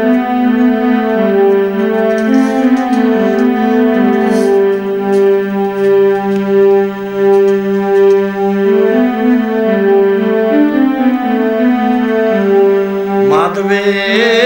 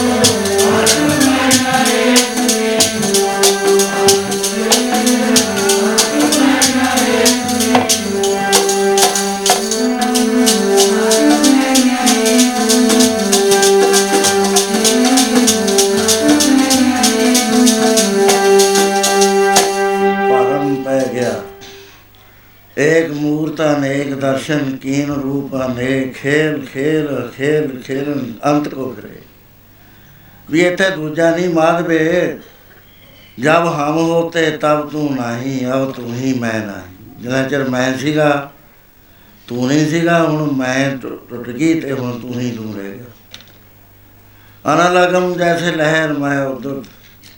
ਜਲ ਕੇਵਲ ਜਲ ਮਾਹੀ, ਸਮੁੰਦਰ ਉਛਲਦਾ ਸੀ। ਤੇ ਪਾਣੀ ਪਾਣੀ ਸੀ, ਅਸੀਂ ਲਹਿਰਾਂ ਬਣਾ ਲਿਆ, ਉਹਨੂੰ ਇੱਕ ਸਮੁੰਦਰ ਬਣਾ ਲਿਆ। ਮਾਧਵੇ ਕਿਆ ਕਹੀਏ, ਪਰ ਐਸਾ ਜੈਸਾ ਮਾਨੀਏ ਹੋਏ ਨਾ ਤੈਸਾ। ਜ਼ਿਆਦਾ ਅਸੀਂ ਸੰਸਾਰ ਨੂੰ ਮੰਨਦੇ ਹਾਂ, ਸੰਸਾਰ ਵਾਜ ਹੈ ਨਹੀਂ। ਇਹ ਤਾਂ ਪਰਮੇਸ਼ਰ ਹੀ ਹੈ। ਨਰਪਤ ਇੱਕ ਸਿੰਘਾਸਨ ਸੋਇਆ, ਸੁਪਨੇ ਪਿਆ ਭਿਖਾਰੀ। ਅਛਤ ਰਾਜ ਬਿਛਰ ਦੁੱਖ ਪਾਇਆ, ਸੋਗਤ ਪਈ ਆਤਮ ਸ਼ਹਿਜ਼ਾਦੇ ਸੀ ਅਸੀਂ, ਵਾਹਿਗੁਰੂ ਦਾ ਰੂਪ ਸੀ। ਪਰ ਸੁਪਨਾ ਆ ਗਿਆ, ਮਾਇਆ ਦਾ, ਤਿਰਗੁਣੀ ਮਾਇਆ ਦਾ। ਰਜੋ ਗੁਣ ਤਵੋ ਗੁਣ ਸਤੋ ਗੁਣ ਤਿੰਨਾਂ ਦੇ ਵਿੱਚ ਕੌਨਸ਼ੀਅਸਨੈਸ ਫਸ ਗਈ। ਜੋਤ ਫਸ ਗਈ। ਫਸ ਕੇ ਉਹ ਸੁਪਨੇ ਦੇ ਵਿੱਚ ਫਸ ਗਈ। ਰਾਜਾ ਕਹਿੰਦੇ ਤਖਤ ਤੇ ਬੈਠਾ ਹੈ, ਸੁਪਨਾ ਆ ਗਿਆ। ਸੁਪਨੇ ਦੇ ਵਿੱਚ ਰਾਜ ਖੋਲਿਆ ਉਹ ਬਹੁਤ ਦੁਖੀ ਹੁੰਦਾ ਹੈ। ਜਦ ਜਾਗਾ ਹੀ ਕੀ ਦੇਖਦਾ ਮੈਂ ਤਖਤ ਤੇ ਹੀ ਬੈਠਾ। ਕਹਿੰਦੇ ਆਈ ਹਾਲ ਸਾਡਾ ਰਾਜ ਭਿਅੰਗ ਪ੍ਰਸੰਗ ਜੈਸੇ ਹੈ ਅਬ ਕਿਛ ਮਰਮ ਜਨਾਇਆ। ਹੁਣ ਪਤਾ ਲੱਗਿਆ ਵੀ ਜਿਹੜੀ ਰੱਸੀ ਸੱਪ ਦਿਸਦਾ ਰਿਹਾ ਸਾਰੀ ਰਾਤ, ਉਹ ਸੱਪ ਤਾਂ ਹੈ ਨਹੀਂ ਸੀ। ਉਹ ਤਾਂ ਰੱਸੀ ਸੀ, ਹਨੇਰੇ ਕਰਕੇ ਦਿਸਦਾ ਰਿਹਾ। ਕਨ ਕਟਕ ਜੈਸੇ ਭੂਲ ਪਰੇ ਅਬ ਕਹਤੇ ਕਹਿਣ ਨਾ ਕਹਿਣ ਲਗੇ, ਸੋਨੇ ਨੂੰ ਦੇਖ ਕੇ ਭੁੱਲ ਗਏ ਸੀ। ਸੀਗਾ ਸਾਰਾ ਹੀ ਸੋਨਾ, ਪਰ ਅਸੀਂ ਕਹਿਣ ਲੱਗੇ ਉਹਦੇ ਗਹਿਣੇ ਵੀ ਆ ਗਹਿਣਾ ਆ ਗਹਿਣਾ ਆ ਗਹਿਣਾ ਸਰਵੇ ਏਕ ਅਨੇਕਾ ਸੁਆਮੀ, ਸਭ ਘਟ ਭੋਗ ਵੈ ਸੋਈ, ਕਹਿ ਰਬਦਾਸ ਹਾਥ ਪੈ ਨੇਰੇ, ਸਹਿਜੇ ਹੋਏ ਸੋਈ। ਸੋ ਇਸ ਤਰ੍ਹਾਂ ਦੇ ਨਾਲ ਉਹ ਪਹੁੰਚਿਆ ਹੋਇਆ, ਸਾਧਨਾ ਕੀਤੀ ਹੋਈ। ਸਾਰੀ ਨੇਤੀ ਤੋਤੀ ਬਸਤੀ, ਕਪਾਟ ਭਾਤੀ, ਤਰਾਟਕ, ਹਰ ਚੀਜ਼ ਉਹਨੇ ਕੀਤੀ ਹੋਈ, ਕਪਾਲੀ ਵਗੈਰਾ ਸਾਧਨ ਕੀਤੇ ਹੋਏ ਬੜੇ ਔਖੇ। ਰਿਧੀਆਂ ਸਿੱਧੀਆਂ ਦਾ ਤਾਂ ਬਹੁਤ ਮਾਲਕ ਹੋ ਗਿਆ, ਅੰਤਰਜਾਮੀ ਹੋ ਗਿਆ ਦੂਰ ਦ੍ਰਿਸ਼ਟੀ ਕਰਨ ਵਾਲਾ ਹੋ ਗਿਆ, ਰਾਜੇ ਉਹਦੇ ਚਰਨ ਛਾਣ ਵਾਲਾ। ਲੇਕਿਨ ਅੰਦਰੋਂ ਬਹੁਤ ਬੜਾ ਵਿਯੋਗ ਲੱਗਿਆ ਸੀ, ਵੀ ਮੇਰੀ ਉਮਰ ਥੋੜੀ ਰਹਿ ਗਈ, ਅਜੇ ਮਿਲਿਆ ਨਹੀਂ, ਪਤਾ ਲੱਗਿਆ ਵੀ ਗੁਰੂ ਦਸ਼ਮੇਸ਼ ਪਿਤਾ ਨੇੜੇ ਆਏ ਹੋਏ ਨੇ ਪੌੜੇ ਤੋਂ। ਕਿਵੇਂ ਮੈਂ ਸੁਨੇਹਾ ਭੇਜਾਂ ਉਹਨਾਂ ਨੂੰ? ਸੁਨੇਹਾ ਨਹੀਂ ਭੇਜ ਸਕਦਾ ਰਾਜਿਆਂ ਦੇ ਕੋਲ। ਅੰਦਰੋਂ ਵਿਸ਼ਵਾਸ ਹੈ ਕਿ ਉਹ ਪੂਰਨ ਅੰਤਰਜਾਮੀ ਹੈ। ਤੇ ਹਾਲਤ ਐਸੀ ਬਣ ਗਈ ਬੜੋ ਪਿਆਰ ਦਿਨ ਥੋੜੇ ਰਹਿ ਗਏ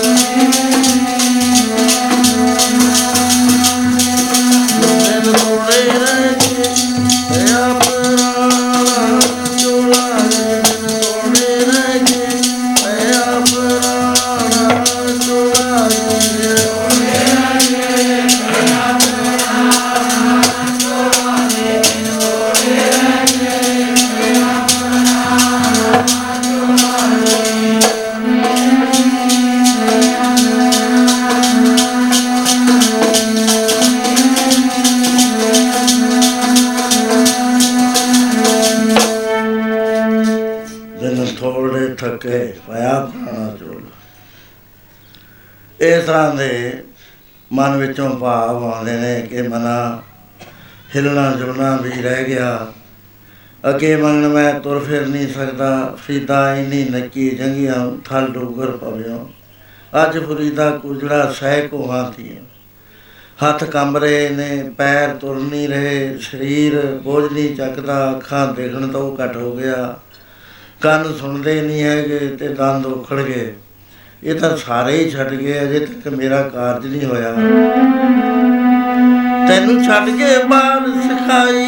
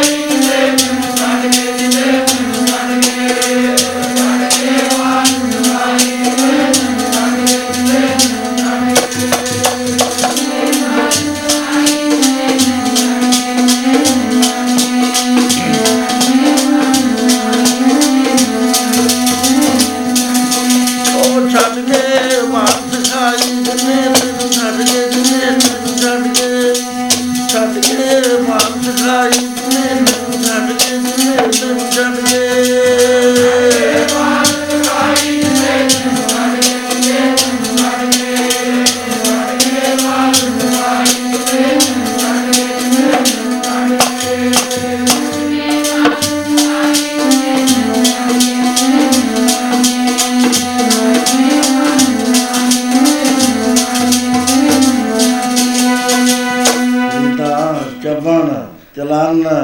ਰਤਨ ਸੇ ਸੁਣੀਆਂ ਬਹਿ ਗਏ। ਹੇੜੇ ਮੁਤੀ ਤਾਂ ਸੇ ਜਾਨੀ ਜਾਵੇ। ਸਰੀਰ ਵੱਲ ਝਾਕਦਾ ਹੈ। ਵੀ ਕਿੰਨੇ ਕੁ ਦਿਨ ਹੋਰ ਇਹਦੀ ਮਿਆਦ ਹੈ। ਉੱਠਣਾ ਬੈਠਣਾ ਵੀ ਸਾਰੇ ਨਾਲ ਹੋ ਗਿਆ। ਜਾਂ ਮੈਂ ਕਿਤੇ ਸਕਦਾ ਨਹੀਂ। ਗੁਰੂ ਮੇਰੇ ਨੇੜੇ ਆਇਆ ਹੋਇਆ ਹੈ। ਆਪਣੇ ਹਿਰਦੇ ਦੀ ਵੇਦਨਾ ਦੱਸੀ ਜਾਂਦਾ ਹੈ ਵੀ ਹੁਣ ਤਾਂ ਥੋੜਾ ਹੀ ਰਹਿ ਗਿਆ ਹੈ। ਪਲ ਤਨ ਜੋਬਨ ਫੁੱਲਾਂ ਦੀਆਂ ਬਾੜੀਆਂ ਖਿੜੀਆਂ ਨਾ ਸਦਾ ਰਹਿੰਦੀਆਂ। ਵੇਲੇ ਫੁੱਲਾਂ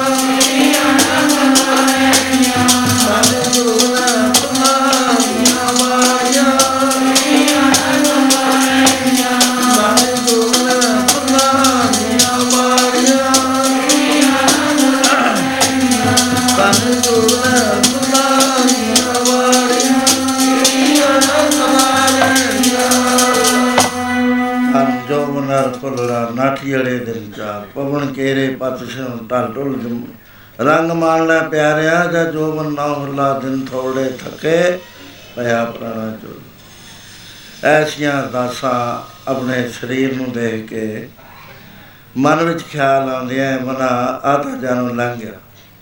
ਗੁਰੂ ਮੇਰੇ ਨੇੜੇ ਆਇਆ ਹੋਇਆ ਹੈ, ਗੁਰੂ ਅੰਤਰਜਾਮੀ ਹੈ। ਮੇਰੇ ਤੇ ਰੀਝ ਦਾ ਕਿਉਂ ਨਹੀਂ, ਕਿਉਂਕਿ ਮੇਰਾ ਤਪ ਨਹੀਂ ਹੈ ਕੋਈ। ਤਪ ਤੋਂ ਮੈਂ ਹੀਣਾ। हे ਪ੍ਰਭੂ, ਤੂੰ ਕਿਰਪਾ ਕਰ। ਹੁਣ ਮੇਰਾ ਸਰੀਰ ਨਹੀਂ ਹੈ ਵੀ ਮੈਂ ਤੇ ਚੱਲ ਕੇ ਤੇਰੇ ਦਰਸ਼ਨ ਕਰਾਂ।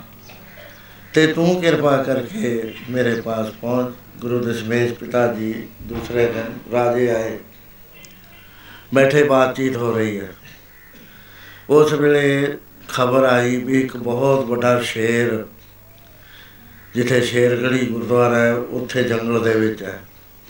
ਮਹਾਰਾਜ, ਉਹ ਕਿਸੇ ਤੋਂ ਨਹੀਂ ਮਰਦਾ, ਬੇਅੰਤ ਸ਼ਿਕਾਰੀਆਂ ਨੂੰ ਮਾਰ ਚੁੱਕਿਆ ਹੈ।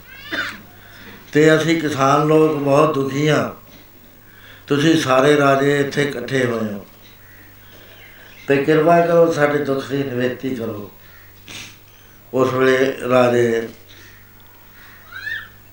ਨਾਮ ਵਾਲਾ ਰਾਜਾ ਮੇਰਨੀ ਪ੍ਰਕਾਸ਼ ਕਹਿਣ ਲੱਗਾ ਵੀ ਸ਼ੇਰ ਬਹੁਤ ਵੱਡਾ ਹੈ। ਕਿਸੇ ਢੰਗ ਨਾਲ ਮਾਰਿਆ ਜਾਵੇਗਾ। ਗੁਰੂ ਮਹਾਰਾਜ ਵੀ ਨੂੰ ਬੇਨਤੀ ਕਰੀ, ਆਪ ਵੀ ਨਾਲ ਚਲੇ।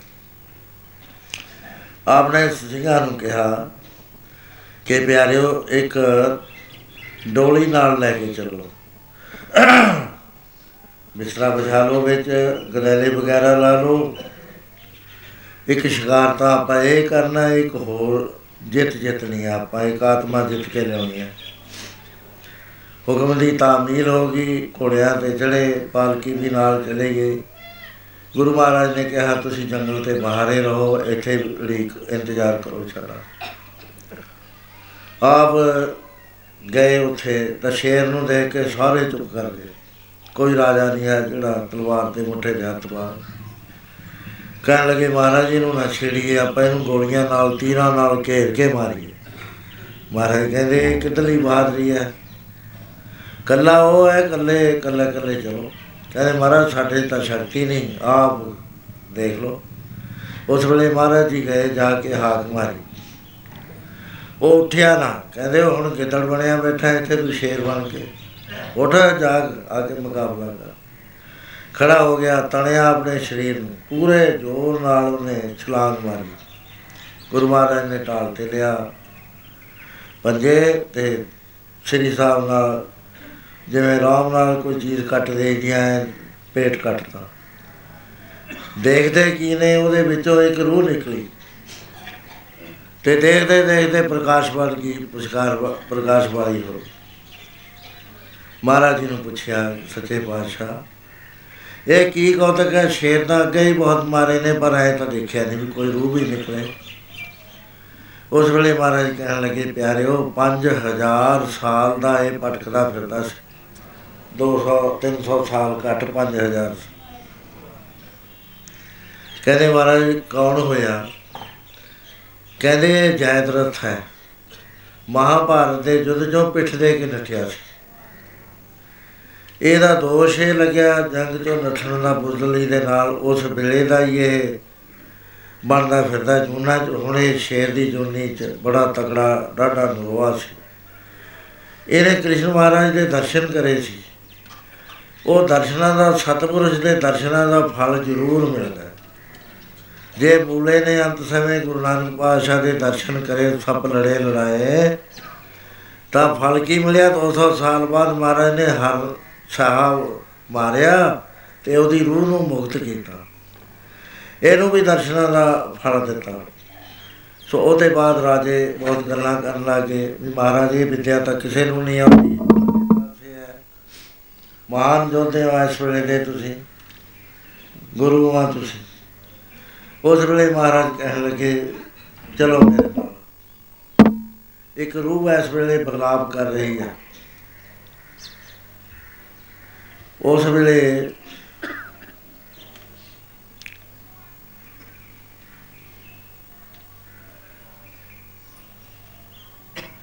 ਆਪ ਜੀ ਪਹਾੜ ਵੱਲ ਨੂੰ ਚੱਲ ਪਏ।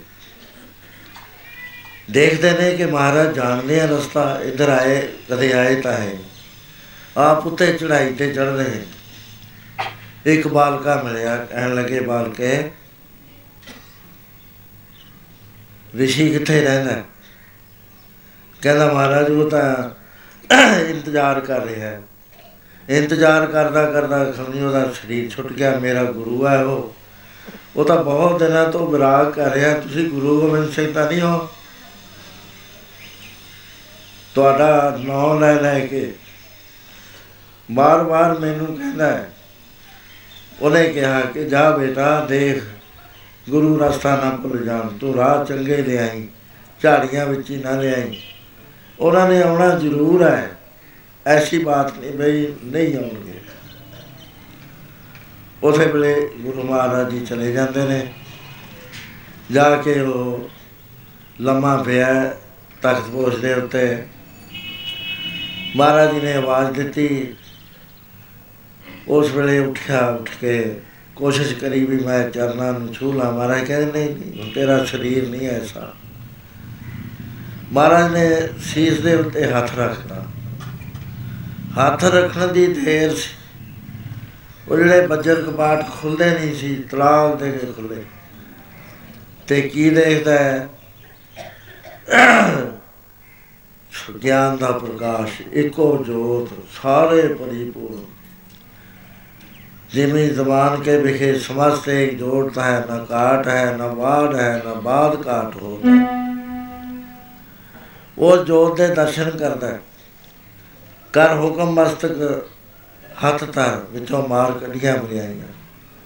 ਉਸ ਵੇਲੇ ਐਸਾ ਖੁਸ਼ੀ ਵਿੱਚ ਆ ਕੇ ਵਜਤ ਚ ਆ ਕੇ ਮੁਖ ਤੋਂ ਉਚਾਰਨ ਕਰਦਾ ਪੜੋ ਪਿਆਰ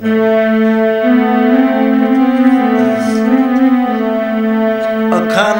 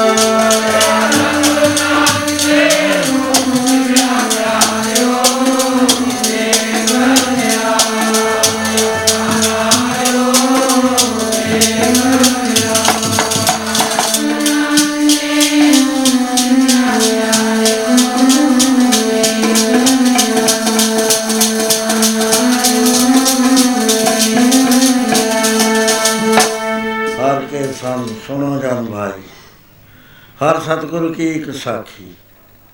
ਜਿਸ ਤੁਰ ਭਾਗ ਹੋਵੇ ਮੁਖ ਮਸਤਕ, ਤਿਨ ਜਨ ਲੈ ਹਿਰਦੇ ਰਾਖੀ। ਹਰ ਅੰਮ੍ਰਿਤ ਕਥਾ ਸ੍ਰੇਸ਼ਟ ਉਤਰਮ ਗੁਰ ਬਚਨੀ ਸਹਿਜੇ ਜਗ।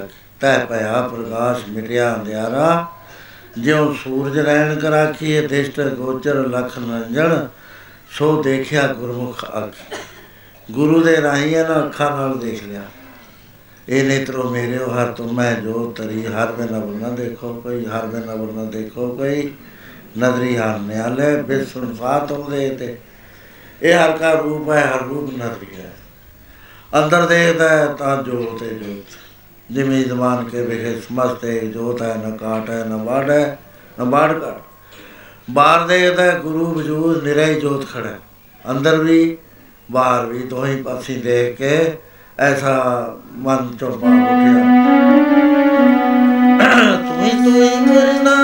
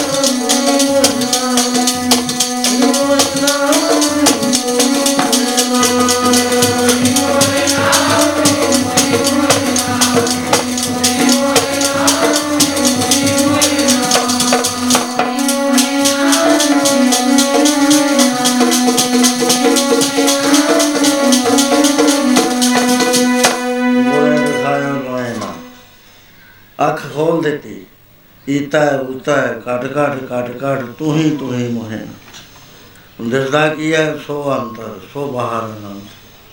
ਕਟ ਕਟ ਵਿਆਪ ਰਿਹਾ ਭਗਵਾਨ ਧਰਨ ਮਾਏ ਆਕਾਸ਼ ਪਿਆਲ ਸਰਬ ਲੋਕ ਪੂਰਨ ਉਤਪਾਦ ਬਨ ਤਨ ਪਾਰਵਤ ਪਾਰ ਬਰਮ ਜੈਸੀ ਆਗਿਆ ਤੈਸਾ ਕਰਮ। ਪੌਣ ਪਾਣੀ ਬੈ ਸੰਤਰ ਮਾਹੇ ਹਰ ਥਾਂ ਦੇ ਉੱਤੇ ਪਰਮੇਸ਼ਰ ਹੈ ਪਰਮੇਸ਼ਰ ਚਾਰ ਕੁੰਡ ਦਹਿ ਦਿਸੇ ਸਮਾਏ ਤਿਸਤੇ ਪਿੰਨ ਨਹੀਂ ਕੋ ਥੋ ਗੁਰ ਪ੍ਰਸਾਦ ਨਾ ਮਹਾਰਾਜ ਕਹਿੰਦੇ, ਜੀ ਨੂੰ ਪਾਲਕੀ ਚ ਪਾਓ ਪੌਂਡੇ ਸਾਹਿਬ ਲੈ ਕੇ ਚਲੋ। ਪੌਂਡੇ ਸਾਹਿਬ ਲਿਆ ਮਹਾ ਆਨੰਦ ਬਰਮ ਗਿਆਨ ਦੀ ਦਾਤ, ਪਰਮੇਸ਼ਰ ਸਾਖਸ਼ਾਤ ਅੱਖਾਂ ਨਾਲ ਦਿਖਾਤਾ। ਕਹਿੰਦੇ, ਭਾਈ, ਅੱਜ ਇਹਨੇ ਸਰੀਰ ਛੱਡ ਜਾਣਾ ਹੈ। ਇਹਦਾ ਲਾਸਟ ਡੇ ਸੀ ਅੱਜ। ਤੇ ਜਿਹਾ ਤਿਆਰ ਕਰੋ। ਸਮੇਂ ਨਾਲ ਸਰੀਰ ਛੱਡ ਗਿਆ ਤੇ ਗੁਰੂ ਮਹਾਰਾਜ ਨੇ ਆਪਣੇ ਦਸਤੇ ਮੁਬਾਰਕ ਨਾਲ ਅਗਨ ਪ੍ਰਚੰਡ ਕੀਤੀ। ਸੋ ਇਸ ਦਾ ਜੋ ਸਮਰੱਥ ਗੁਰੂ ਹੁੰਦਾ ਹੈ, ਸਤਿਗੁਰ ਪੁਰਖ ਗੰਮ ਹੈ ਨਿਰਵੈਰ ਨਿਰਾਲਾ, ਜਾਣੋ ਧਰਤੀ ਧਰਮ ਕੀ ਸੱਚੀ ਧਰਮਸ਼ਾਲਾ ਜਿਆ ਬੀਜੈ ਸੋ ਲੁਣੈ ਫਰ ਕਰਮ ਸਵਾਲਾ ਜਿਉ ਕਰ ਨਿਰਮਲ ਆਰਸੀ ਜਗ ਵੇਖਣ ਵਾਲਾ, ਜਿਹਾ ਮੂੰਹ ਘਰ ਪਾਲੀਐ ਤੇ ਉਹ ਸ਼ਰਧਾ ਦੇ ਨਾਲ ਚਾਹੁੰਦਾ ਸੀ ਵੀ ਮੈਨੂੰ ਦਰਸ਼ਨ ਕਰਾ ਦੇਣ। ਸਾਰੀ ਉਮਰ ਹੋਇਆ ਨਹੀਂ ਸੀ। ਪਰ ਗੁਰੂ ਨੇ ਕਿਰਪਾ ਕਰਕੇ ਅਦੇਸ਼ਟ ਗੋਚਰ ਲਖਨ ਰੰਜਨ ਸੋ ਦੇਖਿਆ, ਗੁਰਮੁਖ ਆਖੀ ਅੱਖਾਂ ਦੇ ਨਾਲ ਦਿਖਾ ਦਿੱਤਾ। ਜਲ ਤੇ ਤਰੰਗ ਤਰੰਗ ਤੇ ਜਲ ਹੈ ਕਹਿਨ ਸੁਣ ਕੋ ਦੂਜਾ। ਆਪੇ ਹੀ ਆਪ ਵਹਿਰੂ ਹੈ ਲੇਕਿਨ ਸਾਨੂੰ ਪਰਮ ਪੈਣ ਕਰਕੇ ਇਹ ਨਜ਼ਰ ਨਹੀਂ ਆਉਂਦਾ ਭਰਮ ਦਾ ਖਾਤਮਾ ਕਿਵੇਂ ਹੋਵੇ, ਜਦ ਤੱਕ ਨਾਮ ਅੰਦਰ ਪ੍ਰਚੰਡ ਨਹੀਂ ਹੁੰਦਾ। ਨਾਮ ਚੱਲਦਾ ਨਹੀਂ ਹੈ ਪੂਰੇ ਜ਼ੋਰ ਸ਼ੋਰ ਨਾਲ, ਉਨੀ ਦੇਰ ਤੱਕ ਬਚਰ ਕਪਾਟ ਨਹੀਂ ਖੁੱਲਦੇ। ਵਜਰ ਕਪਾਟ ਨਾ ਖੁੱਲਣੀ ਕੋਈ ਸ਼ਬਦ ਕਲੀ ਗਿਆ ਜਦ ਤੱਕ ਵਜਰ ਕਪਾਟ ਨਹੀਂ ਖੁੱਲਦੇ, ਅੰਦਰ ਗਿਆਨ ਦੇ ਨਹੀਂ ਹੁੰਦਾ, ਗੱਲਾਂ ਦਾ ਗਿਆਨ ਦਰ- ਹੈ ਬੁੱਧੀ ਦਾ ਗਿਆਨ। ਇਹ ਕਿਸੇ ਕੰਮ ਨਹੀਂ ਆਇਆ ਕਰਦਾ। ਇੱਕ ਨੌਲੇਜ ਹੈ, ਜਿਵੇਂ ਹੋਰ ਗੱਲਾਂ ਜਾਣਦੇ ਆ, ਐਵੇਂ ਇਹ ਜਾਣ ਪ੍ਰਤੱਖ ਰੂਪ ਦੇ ਵਿੱਚ ਜਦੋਂ ਦੇਖ ਲੈਂਦਾ, ਫਿਰ ਸਾਰੀ ਕਾਇਆ ਕਲਪ ਹੋ ਜਾਂਦੀ ਹੈ। ਸੰਸਾਰ ਦੇ ਨਾਲ ਡੀਲਿੰਗ ਇਹ ਬਦਲ ਜਾਂਦੀ ਹੈ। ਸਾਰਾ ਸੰਸਾਰ ਆਪਣਾ ਹੋ ਜਾਂਦਾ ਹੈ ਬਗਾਨਾ ਕੋਈ ਨਹੀਂ ਰਹਿੰਦਾ। ਸੋ ਇਸ ਤਰ੍ਹਾਂ ਦੇ ਨਾਲ ਆਪਾਂ ਇੱਕ ਜਿਗਿਆਸੂ ਦਾ ਜੀਵਨ ਵਿਚਾਰਿਆ ਹੈ। ਬਹੁਤ ਸਾਰੀਆਂ ਗੱਲਾਂ ਇਹਦੇ ਵਿੱਚ ਵਿਚਾਰਨ ਵਾਲੀਆਂ, ਯਾਦ ਰੱਖਣ ਵਾਲੀਆਂ ਨੇ। ਸਾਡਾ ਭਲਾ ਹੋਵੇਗਾ, ਹੁਣ ਸਾਰੇ ਪ੍ਰੇਮੀ ਅਨੰਦ ਸਾਹਿਬ ਬੋਲੋ, ਜਿਹੜੇ ਹਾਲ ਤੱਕ ਨਹੀਂ ਬੋਲੇ, ਉਹ ਵੀ ਕਿਰਪਾ ਕਰਕੇ ਰਸਨਾ ਪਵਿੱਤਰ ਕਰ